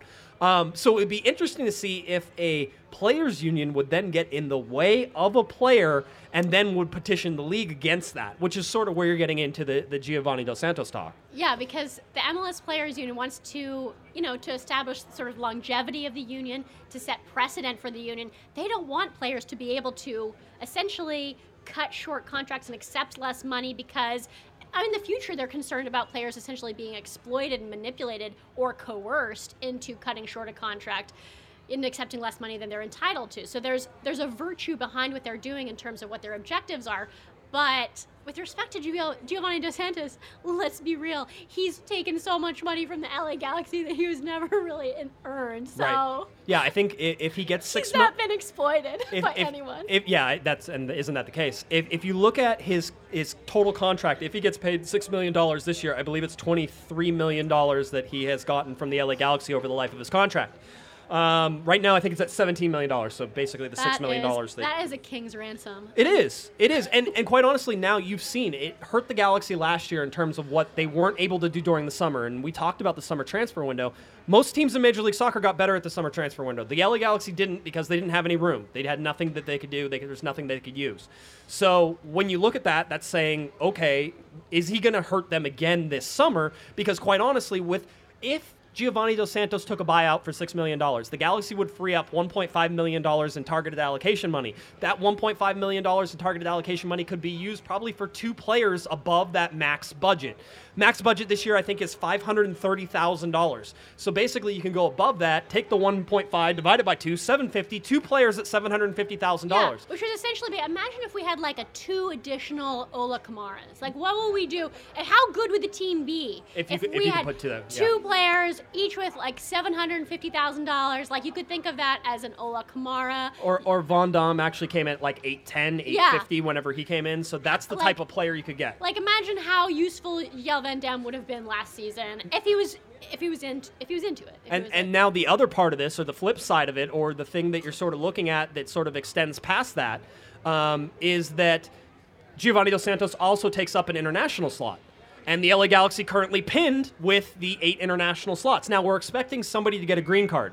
Um, we still expect that that somebody might be Romain Alessandrini. Um, there's there's a thought in Romain's head that perhaps if he gets a green card, that maybe he could play for the U.S. men's national team. oh, All right. Yes, that's that's an actual thing that might actually be happening. I know Kevin's gonna be so mad. He was like, he was like, hey, he was like, I want to tell everybody that. I'm like, no, you don't get to. Um, so so we'll get more into that. But I mean, you know, whether that's on the chance of happening is a completely different argument. But that, at least in his mind, is something that he might want to do. So you're looking at a guy who wants to spend long-term time in the United States as a resident of the United States, wouldn't count it as an international slot, and then would try to play his way onto the U.S. men's national team, which is interesting to think. I just think it's so. I mean, I know that everyone is very cynical with respect to players and their national affiliations in terms of how they switch allegiances and pit national teams against one another. But I would like to say that I think it is so sweet that Romain Alessandrini has embraced living in Los Angeles the way that he has and how he Big round of applause for that. He loves this city so much, like so much more than just the sign or everything like that. If you look at his Instagram account, I mean, he is just enamored with this country and the league and the team, and he wants so much to do his best job. And it is so disheartening to see Well- a player like him be um, shortchanged at um, the expense of perhaps, you know, the the front office trying to more cynically pay money to get It, You it- know, it's uh, it's contracts. I mean, it, it, it comes down to contracts. Listen, I mean, if you follow the NBA, you know there's things as bad contracts, and that, that those teams Yeah, yeah. trade those bad contracts or try to get rid of them, and Yeah. people pay off. The, I mean, the problem is in the NBA, you sort of have seen people pay off those contracts on a pretty regular basis. Yeah. Um, you know, there's no Chivas Chivas USA to offload Juan Pablo Angel anymore. Um, so you know the Galaxy are really stuck in this, and quite honestly. If you're looking at this from the MLS perspective, I'm of the opinion that MLS shouldn't bail the Galaxy out. I mean, you're going to have to play by the rules on this because they made the contracts. Right. They have to deal with it. I mean, if you're looking for the overall health of the league, and Paul Tenorio goes in, and outside of trying to connect um, the Nigel de Jong deals and the uh, Zlatan Ibrahimovic deals, which, by I the don't way, understand at all. you can't connect those, and and this is why at you can't. He, he's basically making the argument that the Galaxy have been playing with de facto fourth designated players for the last two years. Um, and what you saw in each of the other two situations, certainly if Giovani Dos Santos goes down to 1.5 million and they somehow make that work, and he, I would agree with Paul that you're looking at a de facto designated player, fourth designated player. Okay, that's fine. Who will contribute nothing to our team? Probably Yeah. not. I mean, you know, there's always miracles. Right, right. The miracle on ice. There's, I think that's it. That's the only miracles I know of. Um, but you, you look at that and you say, okay, well, Nigel Young got bought out from his contract at AC Milan, I believe, um, and they gave him a whole bunch of money. And then Bruce Arena said, okay, you come over, and we're not going to pay you that much. But if you play a certain amount of games and a certain amount of triggers, then we're going to go ahead and make you a designated player the next year. All right. Now, this was a deal that basically was being on the back of that AC Milan money. This is something that Gio could do technically. You take the money the Galaxy are going to give you and then go play for a reduced rate somewhere, Somewhere else. and prove yourself, which probably he doesn't want to do. Prove yourself to then be, you know, a good player and you can earn another contract that way. That's what Nigel de Jong came in. And then basically the Galaxy decided, and, and above Bruce Arena's head, as we've talked about many times, the Galaxy decided they didn't want Nigel de Jong as a designated player. And Bruce Arena and his staff has said, uh, Dave Sarachan among them, said that if Nigel de Jong would have stayed with the LA Galaxy um, in 2016, 2016? Yes, 2016. Uh, in 2016, the Galaxy would have won MLS Cup. That was from Bruce Arena and, and Dave Sarachan. They've said that. So then they decided that that didn't happen. Now that was a that was above Bruce Arena's head that that happened, and so that all goes away. Now you look at Zlatan Ibrahimovic, which again Paul Tenorio start, starts to tries to point out is a de facto fourth designated player. No, he's not. He was coming off an injury A horrible, a horrible injury. Horrible Thank you. He's coming off a horrible injury, and he agreed to play pay play for 1.5 million dollars. That's the contract. It was one year at 1.5 million dollars. That's a that's a good contract. There's nothing goofy about that contract. There's nothing that they're trying to sneak around. But they got Zlatan. Now, what happens after he performs? Right. So I mean, this is a very much a situation that's hindsight is 2020. Everyone thinks, oh, in retrospect, it was obvious that Zlatan was going to do what he was going to do for the LA Galaxy because he's Zlatan. But in reality, he was playing for Manchester United at the time, and there was articles being published in England who were saying they were saying at the time the only reason he was still signed for the team was because of his relationship with Jose Mourinho from all their years in Italy together. And a lot of people were saying he would never play soccer again. And there was a legitimate expectation that this is a guy who is in his mid to approaching late 30s, coming off of an ACL injury, which can end careers. And a lot of people saying this is a guy who will never play soccer again. So he signed for the LA Galaxy. And for those of you who have read his autobiography, which I know is ghostwritten, but is, you know, very much his attitude embodies his views of the world. Money was literally the last thing on Zlatan's mind when he came to MLS. The man has earned in the course of his career uh, hundreds of millions of dollars. Okay, so the, the the notion that he would be deterred from what he saw in his life as his objectives, and for those of you who know, and I've raised this a number of times, he's a huge fan of Muhammad Ali and United States sports and of our sports culture, and he always envisioned himself coming to this country and being a champion. Okay, so if that is your mind and you are Zlatan and you have a view of yourself and your life and how you want to finish your career, then no negotiation of 1.5 million versus 3 million versus 4 million is going to deter you from that goal. And you guys know that as well as I do because you've seen Zlatan play soccer and you know how that man achieves what he wants to achieve. Yeah, yeah, it's, it's it, exactly. No, I mean, I, I think you're you're right on there. So you look at that. So again, we can't really we can't sit there and link those two contracts to anything that's going on with Giovani Dos Santos. The bottom line is the Dos Santos contract is a horrible contract. Um, it's one that should probably should have never been re-signed. Although you certainly look, maybe there were some signs that he really did perform one year, and then that was sort of the re that was the year that they decided to re-up. Okay, it was always pushing a, a square peg in a round hole. There's still no spot on this roster, I'm convinced, for him. There's no place in the starting lineup for him. Let's say he was 100% healthy. Where's he going to play? I don't have a spot on the roster. I've never had a spot on the roster. They didn't know where to play him in Barcelona. They didn't know where to play him. Anywhere he has gone, I still don't know where to play him.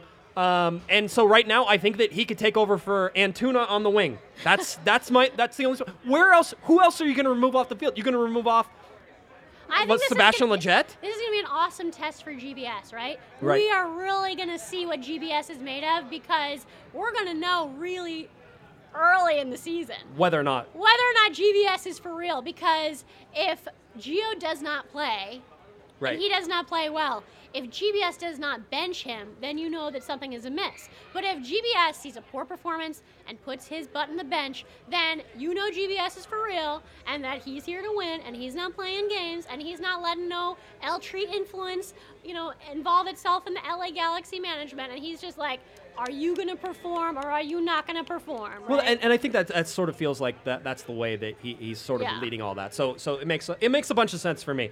Um, there's no right answer here on this contract. There's no um, silver bullet. There's nothing that I can tell you that I know of behind the scenes that anything's going on. It seems like the LA Galaxy are trying to restructure that contract. Whether or not that they're going to deem that as legal, I don't know.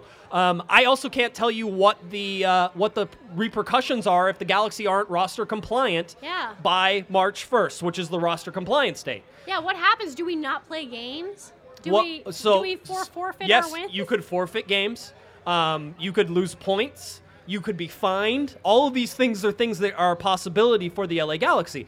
Um, somebody said if the LA Galaxy win um, win MLS Cup after still having to forfeit games or give up points, then you know best season ever. Right. Um, you know the whole deal. But bottom line is they're not they're not going to let him play. The one option that sort of remains out there that I think people have dismissed is a loan that they could literally gift him somewhere. But again, with a no trade clause, can you get Giovani Dos Santos to do something? Right, because I don't think that Joe. I don't think if I'm Gio, I won't. I'm- I don't wanna go I'm- on loan. I'm in my perfect position, dude. I'm living the life. I'm in LA. My family is here. Right. I have. I'm in the center of one of the most thriving Latino communities in this entire country. I have the best restaurants in the world, the most incredible weather there is. Really great night cu- clubs and alcohol. So I've heard. Incredible nightclubs and alcohol, the most gorgeous women that exist. Why would I leave? Yes, absolutely. No, I mean, and so that's sort of the thing. And and as this goes, and we're going to find something out. Probably not after this weekend. I know that there's supposed to be a meeting um, that's going on with MLS headquarters and sort of understanding what that is. But th- it doesn't seem that it's likely we're going to find out what that is. Um, at least not on Monday. Uh, maybe towards Thursday and Friday we have a good idea. But again, the clock is counting here. We know that we're you know you're under the gun. There are um, let's see if I have it right. It's 14 days until the match against Chicago from right now on Saturday, which means that basically you have 13 days to be roster compliant.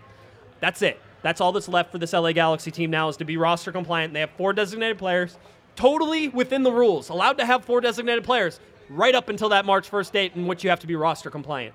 So that's that's really that's where we have you know the, the whole thing. So I'll, I'll- Wendy, I'll uh, I want to get Larry on here before we, we close up, but I want to I want to ask you. Um, you said you're feeling optimistic. I am feeling optimistic. You heard me talking about the LA Galaxy in the Western Conference and, Yeah. and where they play. So if you had to figure out where you think the LA Galaxy land in the Western Conference right now, where is that? I predict the Pred- LA. I predict. Predictions known to be wrong. Yes. Wait, so or do you want? I want your- I end wanna- of the playoffs or end of the regular season? End of the regular season. End of the regular season. I predict LA Galaxy are third in the Western Conference. Third in the Western. Who are the Who are the two teams in front? Do you Do you know? I think it's possible Uh huh. that one of them could be LAFC. Yes. Uh-huh. That other team, LAFC. Yes, I know. I know. Hey, what is? What is this? You have to say their name on occasion. I, I refuse to not say it. Um, even if their their stadium is sort of devoid of feeling. I It's- know. it is. It's, it's Very- a concrete. Very bar- antiseptic feeling. Yeah, it's, it's not fun. say, Not yeah. fun. No. Um, okay, so so LAFC is one LAFC. possibly, and and maybe another team. Do you think Portland? I think that one of those Northwest, either Seattle or Portland. So I'm guessing But, but but not Vancouver, right? No. Okay, good. Just one of the Vancouver's a train wreck. We're gonna go with that as, for as every long as we can. Season there's a team That's a train wreck. that's going through its own psychological hurdle. It was the LA Galaxy the last two years. It was last. Okay, yeah, we've just- had we've had our sorry. Although I would say also Orlando had some issues last season as well. All right. But, all right. Yes. But absolutely. yeah, so I mean, I would say probably Portland and LAFC. But in the playoffs, who knows what happens? Because if we have a healthy Zlatan, we can crush all comers. There you go. That's how it is. All right, everybody, big hand for Wendy Thomas. All right. Somebody, grab Larry. Larry. Larry over. Yeah, you, Larry. We're gonna get we're gonna get Larry Morgan not on Twitter. By the way, I want to imp- come sit down, have a seat, put on the headphones. You can you can hang in there. Um, you don't have to put on the headphones if you want. You can leave them off. I don't care. I can put them on. All right, all right, everybody, big round of applause for Mr. Larry Morgan not on Twitter. all right, all right. Larry loves that nickname, by the way. I would just like to point out.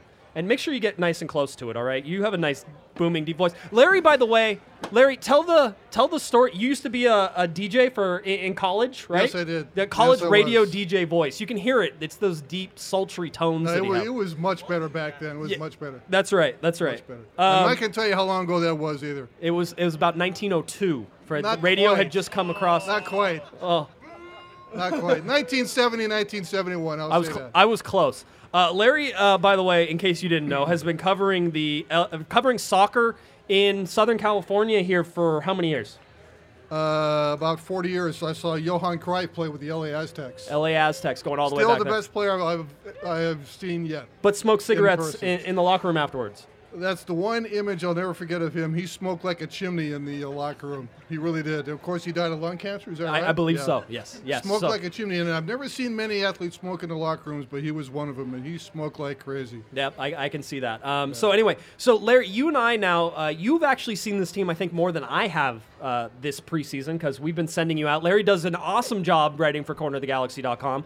Uh, fills in on occasion uh, whenever uh, I can't find a co-host. Literally, last person. I'm about 10th on his list. Yeah, I go all the way down. I'm like, I guess Larry, if you're not doing anything, um, but no, Larry. Larry has been doing a, a great job filling in, doing a whole bunch of stuff. Larry loves me. It's okay.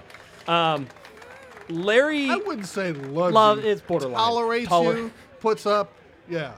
Larry, uh, what do you think so far of what you've seen, and, and sort of just give me sort of the some of the maybe some of the players that have sort of, or maybe some of the general themes that you've seen in, in the two games I think you've seen. Yeah, Well, of course, training too. Training, yeah. Uh, of course, the one you know, training is closed to the media, but being as tall as I am, a strapping 6'4", right over right over the um, fence. I can see over the fence a little bit. Yeah. I can peek every now and then. Uh, the one, the one impression I have about this team so far is it's going to be extremely fit, okay, yeah. and a lot of that is because of the new fitness coach, Javier the, uh, Valdecantos. the murderer, the assassin, Yes. the butcher, whatever you want to call him. Uh, it's going to be extremely fit. We saw that in the scrimmage against Vissel Kobe. We saw that in the uh, preseason match against Toronto. They're already at a very high level of fitness, which is very impressive. Yeah, it, it seems to be that way. Um, I, I know you and I both had some some pretty positive impressions of Antuna, but you saw him before very, I saw very him. quick feet. Yeah. Very quick feet. I mean, what do you think he's going to bring on that on that left side? Uh, you know, cer- cer- cer- you know, certainly much needed speed. Pardon. No, I got it. You just keep talking. I'm trying to I'm trying to I mean, direct traffic while you're doing. all over the yeah. place. I'm going, Eric, the Eric, there. See, here? I'll Oh, just there do it is. over the whole thing. Yes, I, I needed is. him for a second. So The no, you keep talking. blue sheet. yeah, The man with the blue sheet. yeah, absolutely.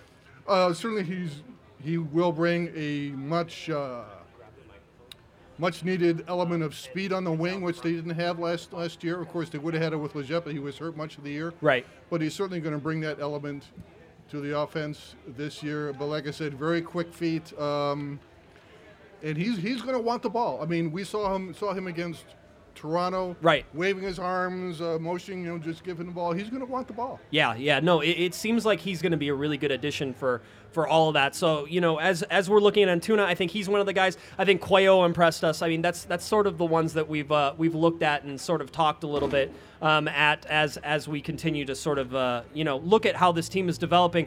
Um, uh, I'll, I'll say this, Larry. I'll ask you this question, as you did a good job of avoiding that cord that we're pulling around. We're doing all sorts of stuff, Larry. We're testing his concentration right now. Um, That's tough for an old man. it- I'll tell you, uh, Guillermo Barros I mean, this seems like the Galaxy. I, I will say this, and I mean this with you know all due sincerity. The Galaxy lucked out by by the Porter deal falling apart, um, and Guillermo Barros coming in. He seems like he's the real deal.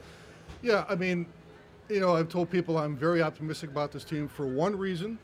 That's Guillermo Barros Schelotto. Yes. And has, has nothing, no detraction at all towards Sigi or Dominic, who I had much respect for, but just the presence of this guy, his pedigree. I mean, what you can't say any anything bad about this guy. I mean, he's the reason I'm optimistic about this team. He's the reason I think they will be in the playoffs. Yeah. They will be competing for a cup. Yeah, he seems again just the the coaching staff that he was able to bring in to me feels like it's a different Smaker. Um, you know, we talked about Valdecantos, but you know also his his evil twin brother, who I'm sure is a really nice guy, but he's going to be I the still evil can't twin. tell him apart. I still can't. My wife says, and she's here, so she can confirm this. Uh, uh, Gustavo has more relaxed hair. All right, I don't know what that means yet, but I'm gonna figure it out eventually, and and we're gonna we're all gonna figure it out. Uh, I know that the uh, Now, how, Spectrum. how can you tell relaxed hair? What is relaxed Well, hair? I mean, your- I mean, yours is thinning, Right. But how can you tell relaxed hair? Larry colors his hair. I That do not. that- I do not. I'll give you a story. Give you a story. True story. When Bruce Arena was head coach of this team, he comes walking out to training one day and he sees me, and he looks at me and goes, "What color is that hair?"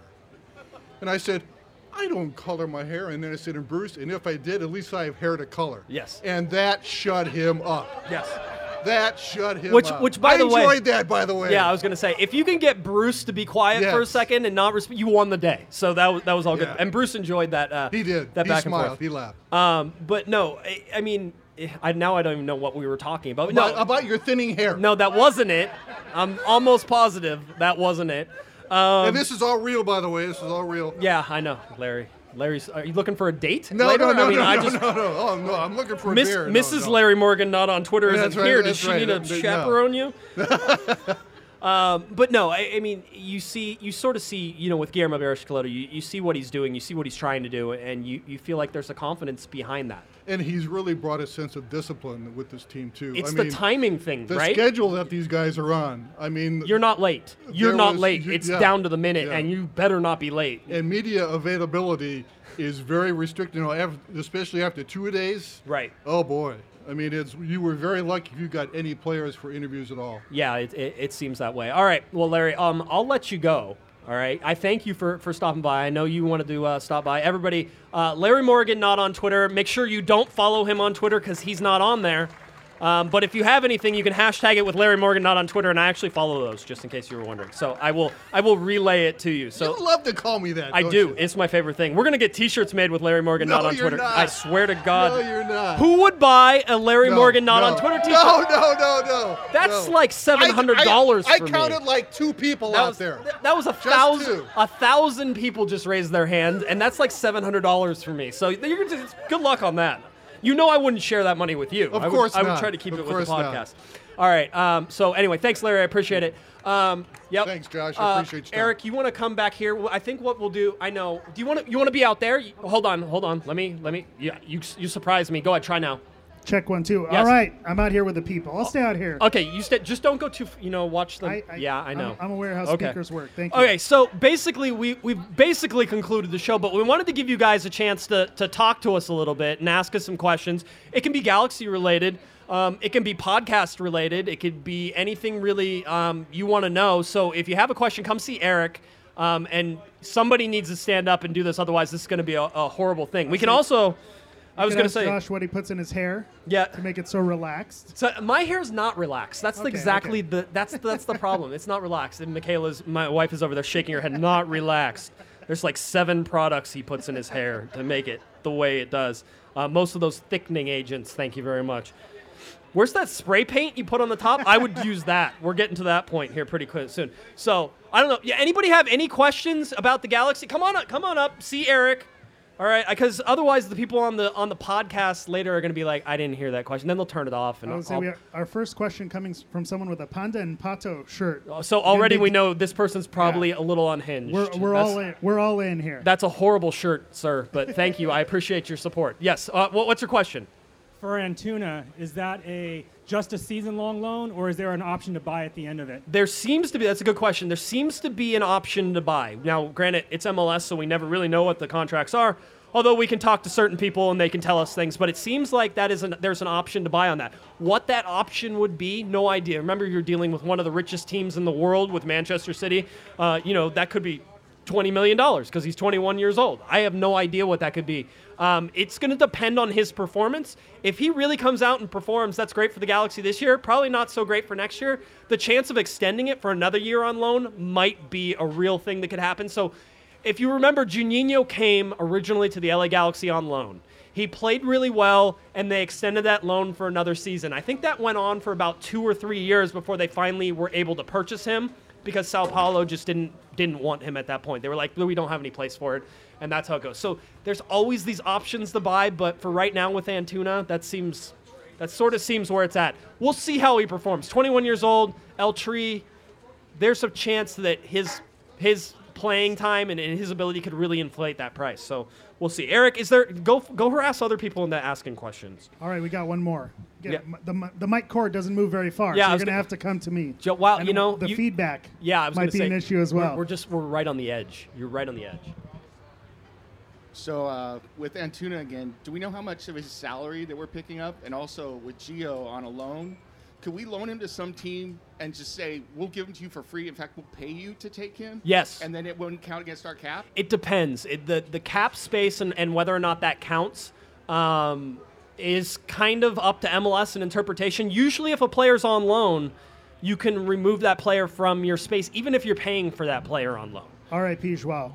Yeah, poor Joao Pe- Pedro. Oh, Eric, Eric just Drink can't one. handle Let's it. drink one for him. Yeah, I know. I was, was, was going to say. So um, let's see. Who are the two people who asked questions already? Make sure. See my wife. She's going to give you something that we have that that was in the studio that I don't want it. So she's got free stuff for you. Go see her. Free stuff. I was gonna say these are special prices. These are special Hand- prices that, Hand-picked. that that I can't find. So just yeah, just pick anything. There you go. There's there's lots of stuff. Let them pick. I don't care. It's Say incentivize the questions. I incentivize. like I, it. will, will bribe people for questions. All right. Here's here's another question.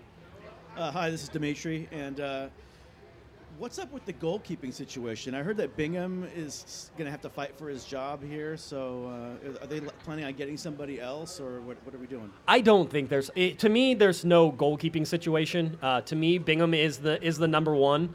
Um, and because he's the number one, yeah, there's other people who are going to be looking at the at that position as a possibility they can move in it. But when you look at it, uh, Matt Lampson is the number is the clear number two.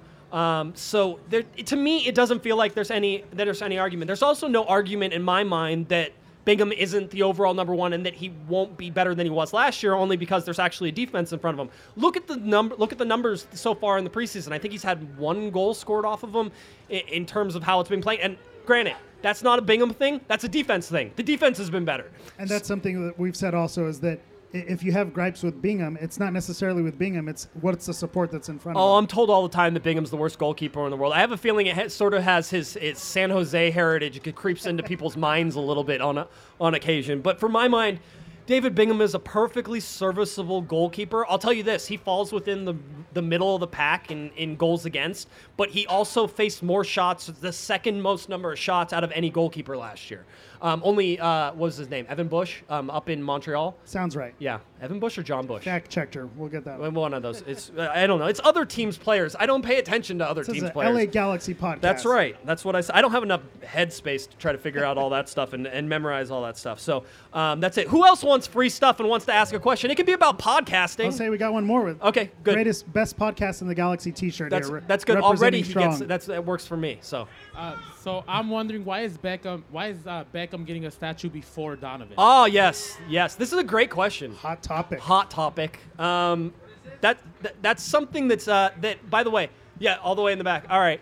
Um, I'll tell you this. It, it- oh, volume up. Did it did it go away a little bit? Did it? Oh, is that better? Okay. Oh, oh higher? Okay. We'll tr- we'll try. We'll see where we can go. Is that it? We'll keep twisting the knot. Okay. Let's try that. Um, I'll tell you this: that I think that if you were going to put a statue out in front, it's it's tough to say that David Beckham deserves the first one. He certainly deserved a statue, and that's fine. But I'll also say this, and you made this point, Eric. I don't want to steal your point. Thank you. That's okay, I'm here. but but but I'll, to steal I'll- my points. yes, And exactly. to hold the microphone. and to hold the microphone.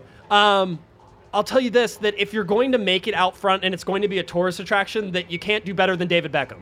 Um, people are go- a- as the Cristiano Ronaldo statue would certainly. I was going to say, Mama and Papa Hammer will tell you. Yes, they, made the track. They made the track to, the, to that to that famous the statue. famous statue. where one part of the statue is is a little cleaner than the rest of the stat. Uh, gonna less say, of the statue. it's a family show. It's a family show. Family okay, show, just all wanted to ages. say. My kids Uh, are here. I'm, ju- I'm just saying. Um, so I mean, I, I honestly think that David Beckham could have the same problem. Absolutely. In in the, in in this very thing. So for me, yeah, I think if I was going to do this, I would have sat there and said, okay, I'm going to put five statues up to start this, and here are my five, and it's going to be you know Landon Donovan, it's going to be Cobi Jones, it's going to be Mauricio Cienfuegos. Robbie Keane. Robbie Keane and, David, Beckham. is I mean that five. that makes sense, but that's also a lot of money, and that's a lot of things.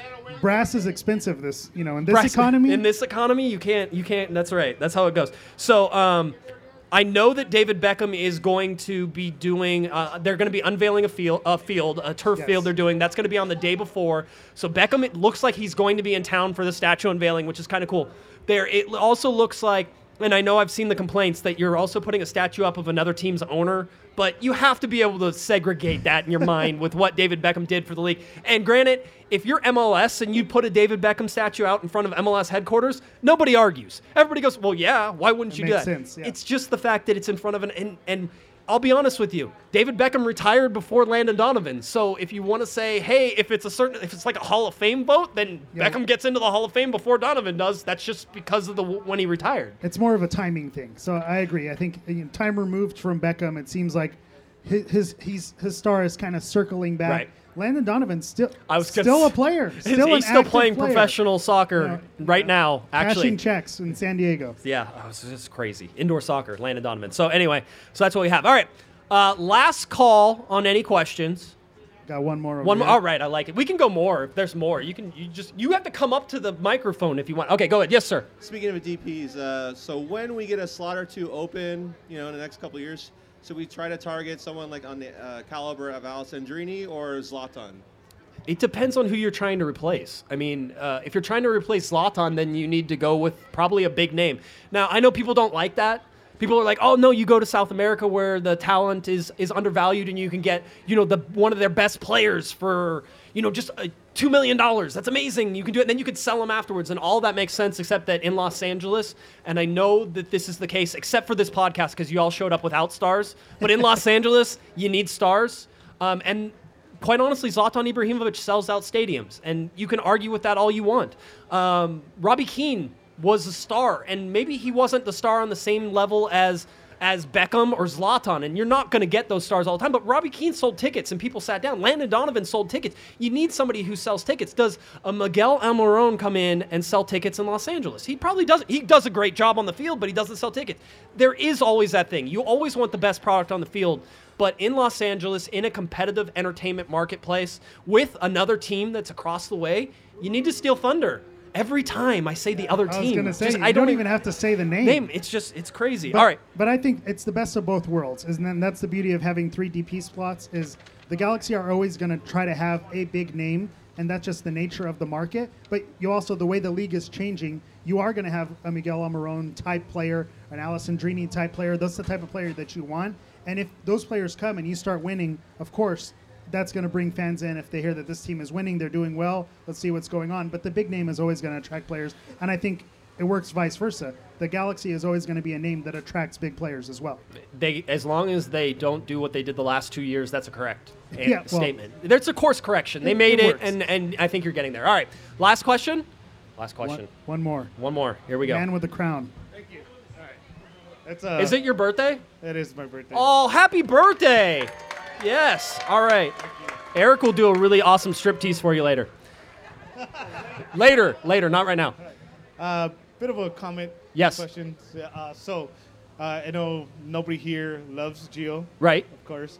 Uh, Wow, you said his name. Good. Good luck to you, I, sir. know, I mean, I gotta get some kind of reaction. That's right, I understand. Uh, yes. Ah, so anyone or you or your comments ever thought that maybe this whole Gio moving him to a 1.5 uh, 10 million deal, whatever, It's like a relationship move because.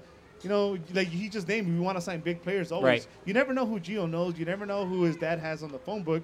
So maybe this is like, hey, you didn't want, you weren't wanted anywhere. So we're gonna give you till the summer to Right. figure it out.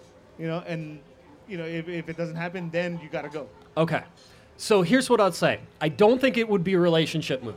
And, and- but I don't dis I, I think the move that they might be looking at is more on the lines of maybe they're going to get something out of Giovani Dos Santos. Maybe you can get 1.5 million dollars worth granted all the money you've already thrown in the trash can lit on fire, burned to keep warm.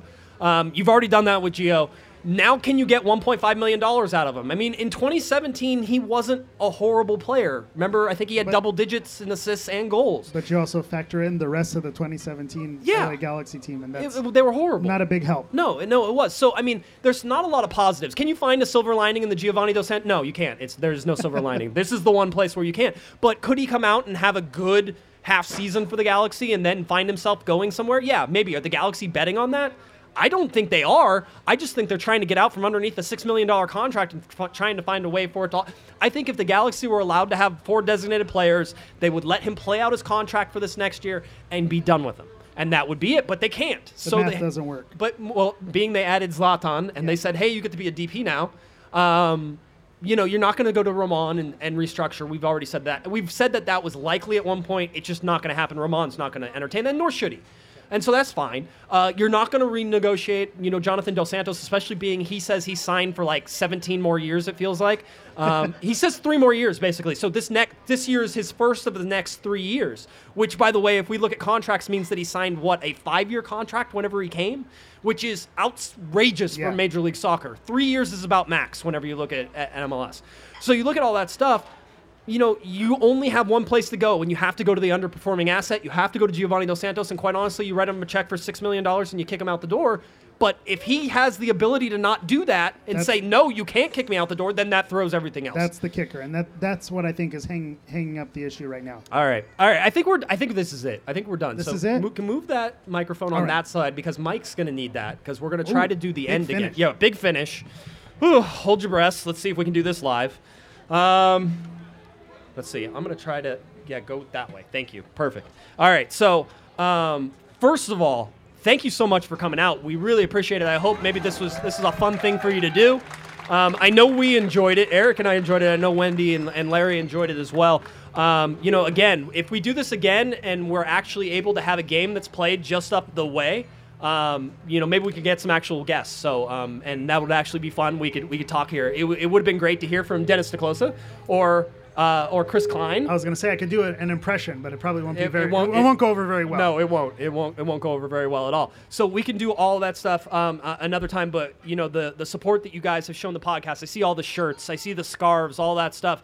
It, you know, it blows us away. We started doing this, or I started doing this in 2009. I didn't expect that people were ed- would ever listen. And by the way, in 2009, we were horrible. Just hor- don't ever go back and listen to those old ones. They're really, really bad. Um, whenever you take a look at all those, so um, you know, Jared Dubois and I did that for, for a while, and now we're up over 600 shows. Uh, finally, did our first live show here with Taps, which is which is great and, and a bunch of fun. And we'll continue to try to do two shows every week throughout the season, and we'll top you know 700 shows this year.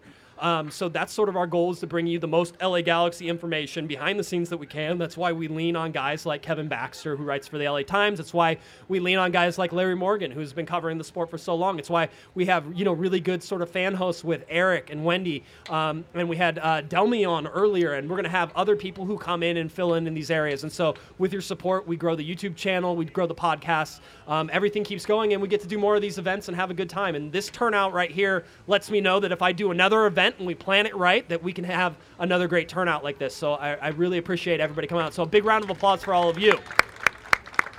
And let's hear it for Josh for putting all his hard work and dedication into this podcast to give all the listeners and, and Galaxy fans what they need. So All we appreciate it from the fans' perspective Thank as you. well. Thank you. I always said uh, I do this for the for you guys. Uh, the truth is, I just like to hear my own voice. Um, but either way, it works out, and we all get what we need out of it. So, um, you know, I'm honored to be covering now my 11th season for the LA Galaxy, um, which means that I'm a lot older than I was when I started, and only Zlatan I think is is older than me, or am I older than Zlatan? It's close, but basically Ashley Cole was my one guy I was I was younger than, and I knew, and then he went and left me, and he enjoyed leaving. Uh, and, and laughing at me that I was I was the old one there. So uh, let's see. I think that about does it. We'll try to get out and uh, and do our, our normal closing here. So uh, if you're looking for me on Twitter, it's at Jay Guesman, J G U E S M A N, and of course at Galaxy Podcast. Eric, tell people where they can find you. If you're looking for me on Twitter, I'm at GIS Hammer. You can also follow me on Instagram at Galaxy Profile. That's Galaxy P R O F O U L. Again, e news, but for the Galaxy. All right, and if uh, if you're looking for the podcast, cornerthegalaxy.com for all of our articles, all of our podcasts, all of our live shows, all of our products are right there that you can do it. All right, for Mr. Eric, the Portuguese Hammer Vieira, for Larry Morgan, not on Twitter, for Wendy Big Word Thomas, I'm Josh Guesman. We hope you had a wonderful time. Thank you for coming and enjoy the rest of your day. You've been listening to the Corner of the Galaxy podcast on cornerofthegalaxy.com, coming live from the Tap Brewery and Barrel Room in Tustin, California. You can follow the show on Twitter and Instagram at Galaxy Podcast, and be sure to check out and subscribe to iTunes, Stitcher, and Facebook by searching for Corner of the Galaxy. And for all of your independent LA Galaxy news, discussion, and entertainment, including this podcast, head on over to cornerofthegalaxy.com. Fans, thanks for listening. We ask that you be kind and courteous to your neighbors as you leave the podcast. We thank you for joining us and look forward to seeing you again. Until then, I'm Michael Arajo, and on behalf of the entire Corner of the Galaxy crew, goodbye, everybody.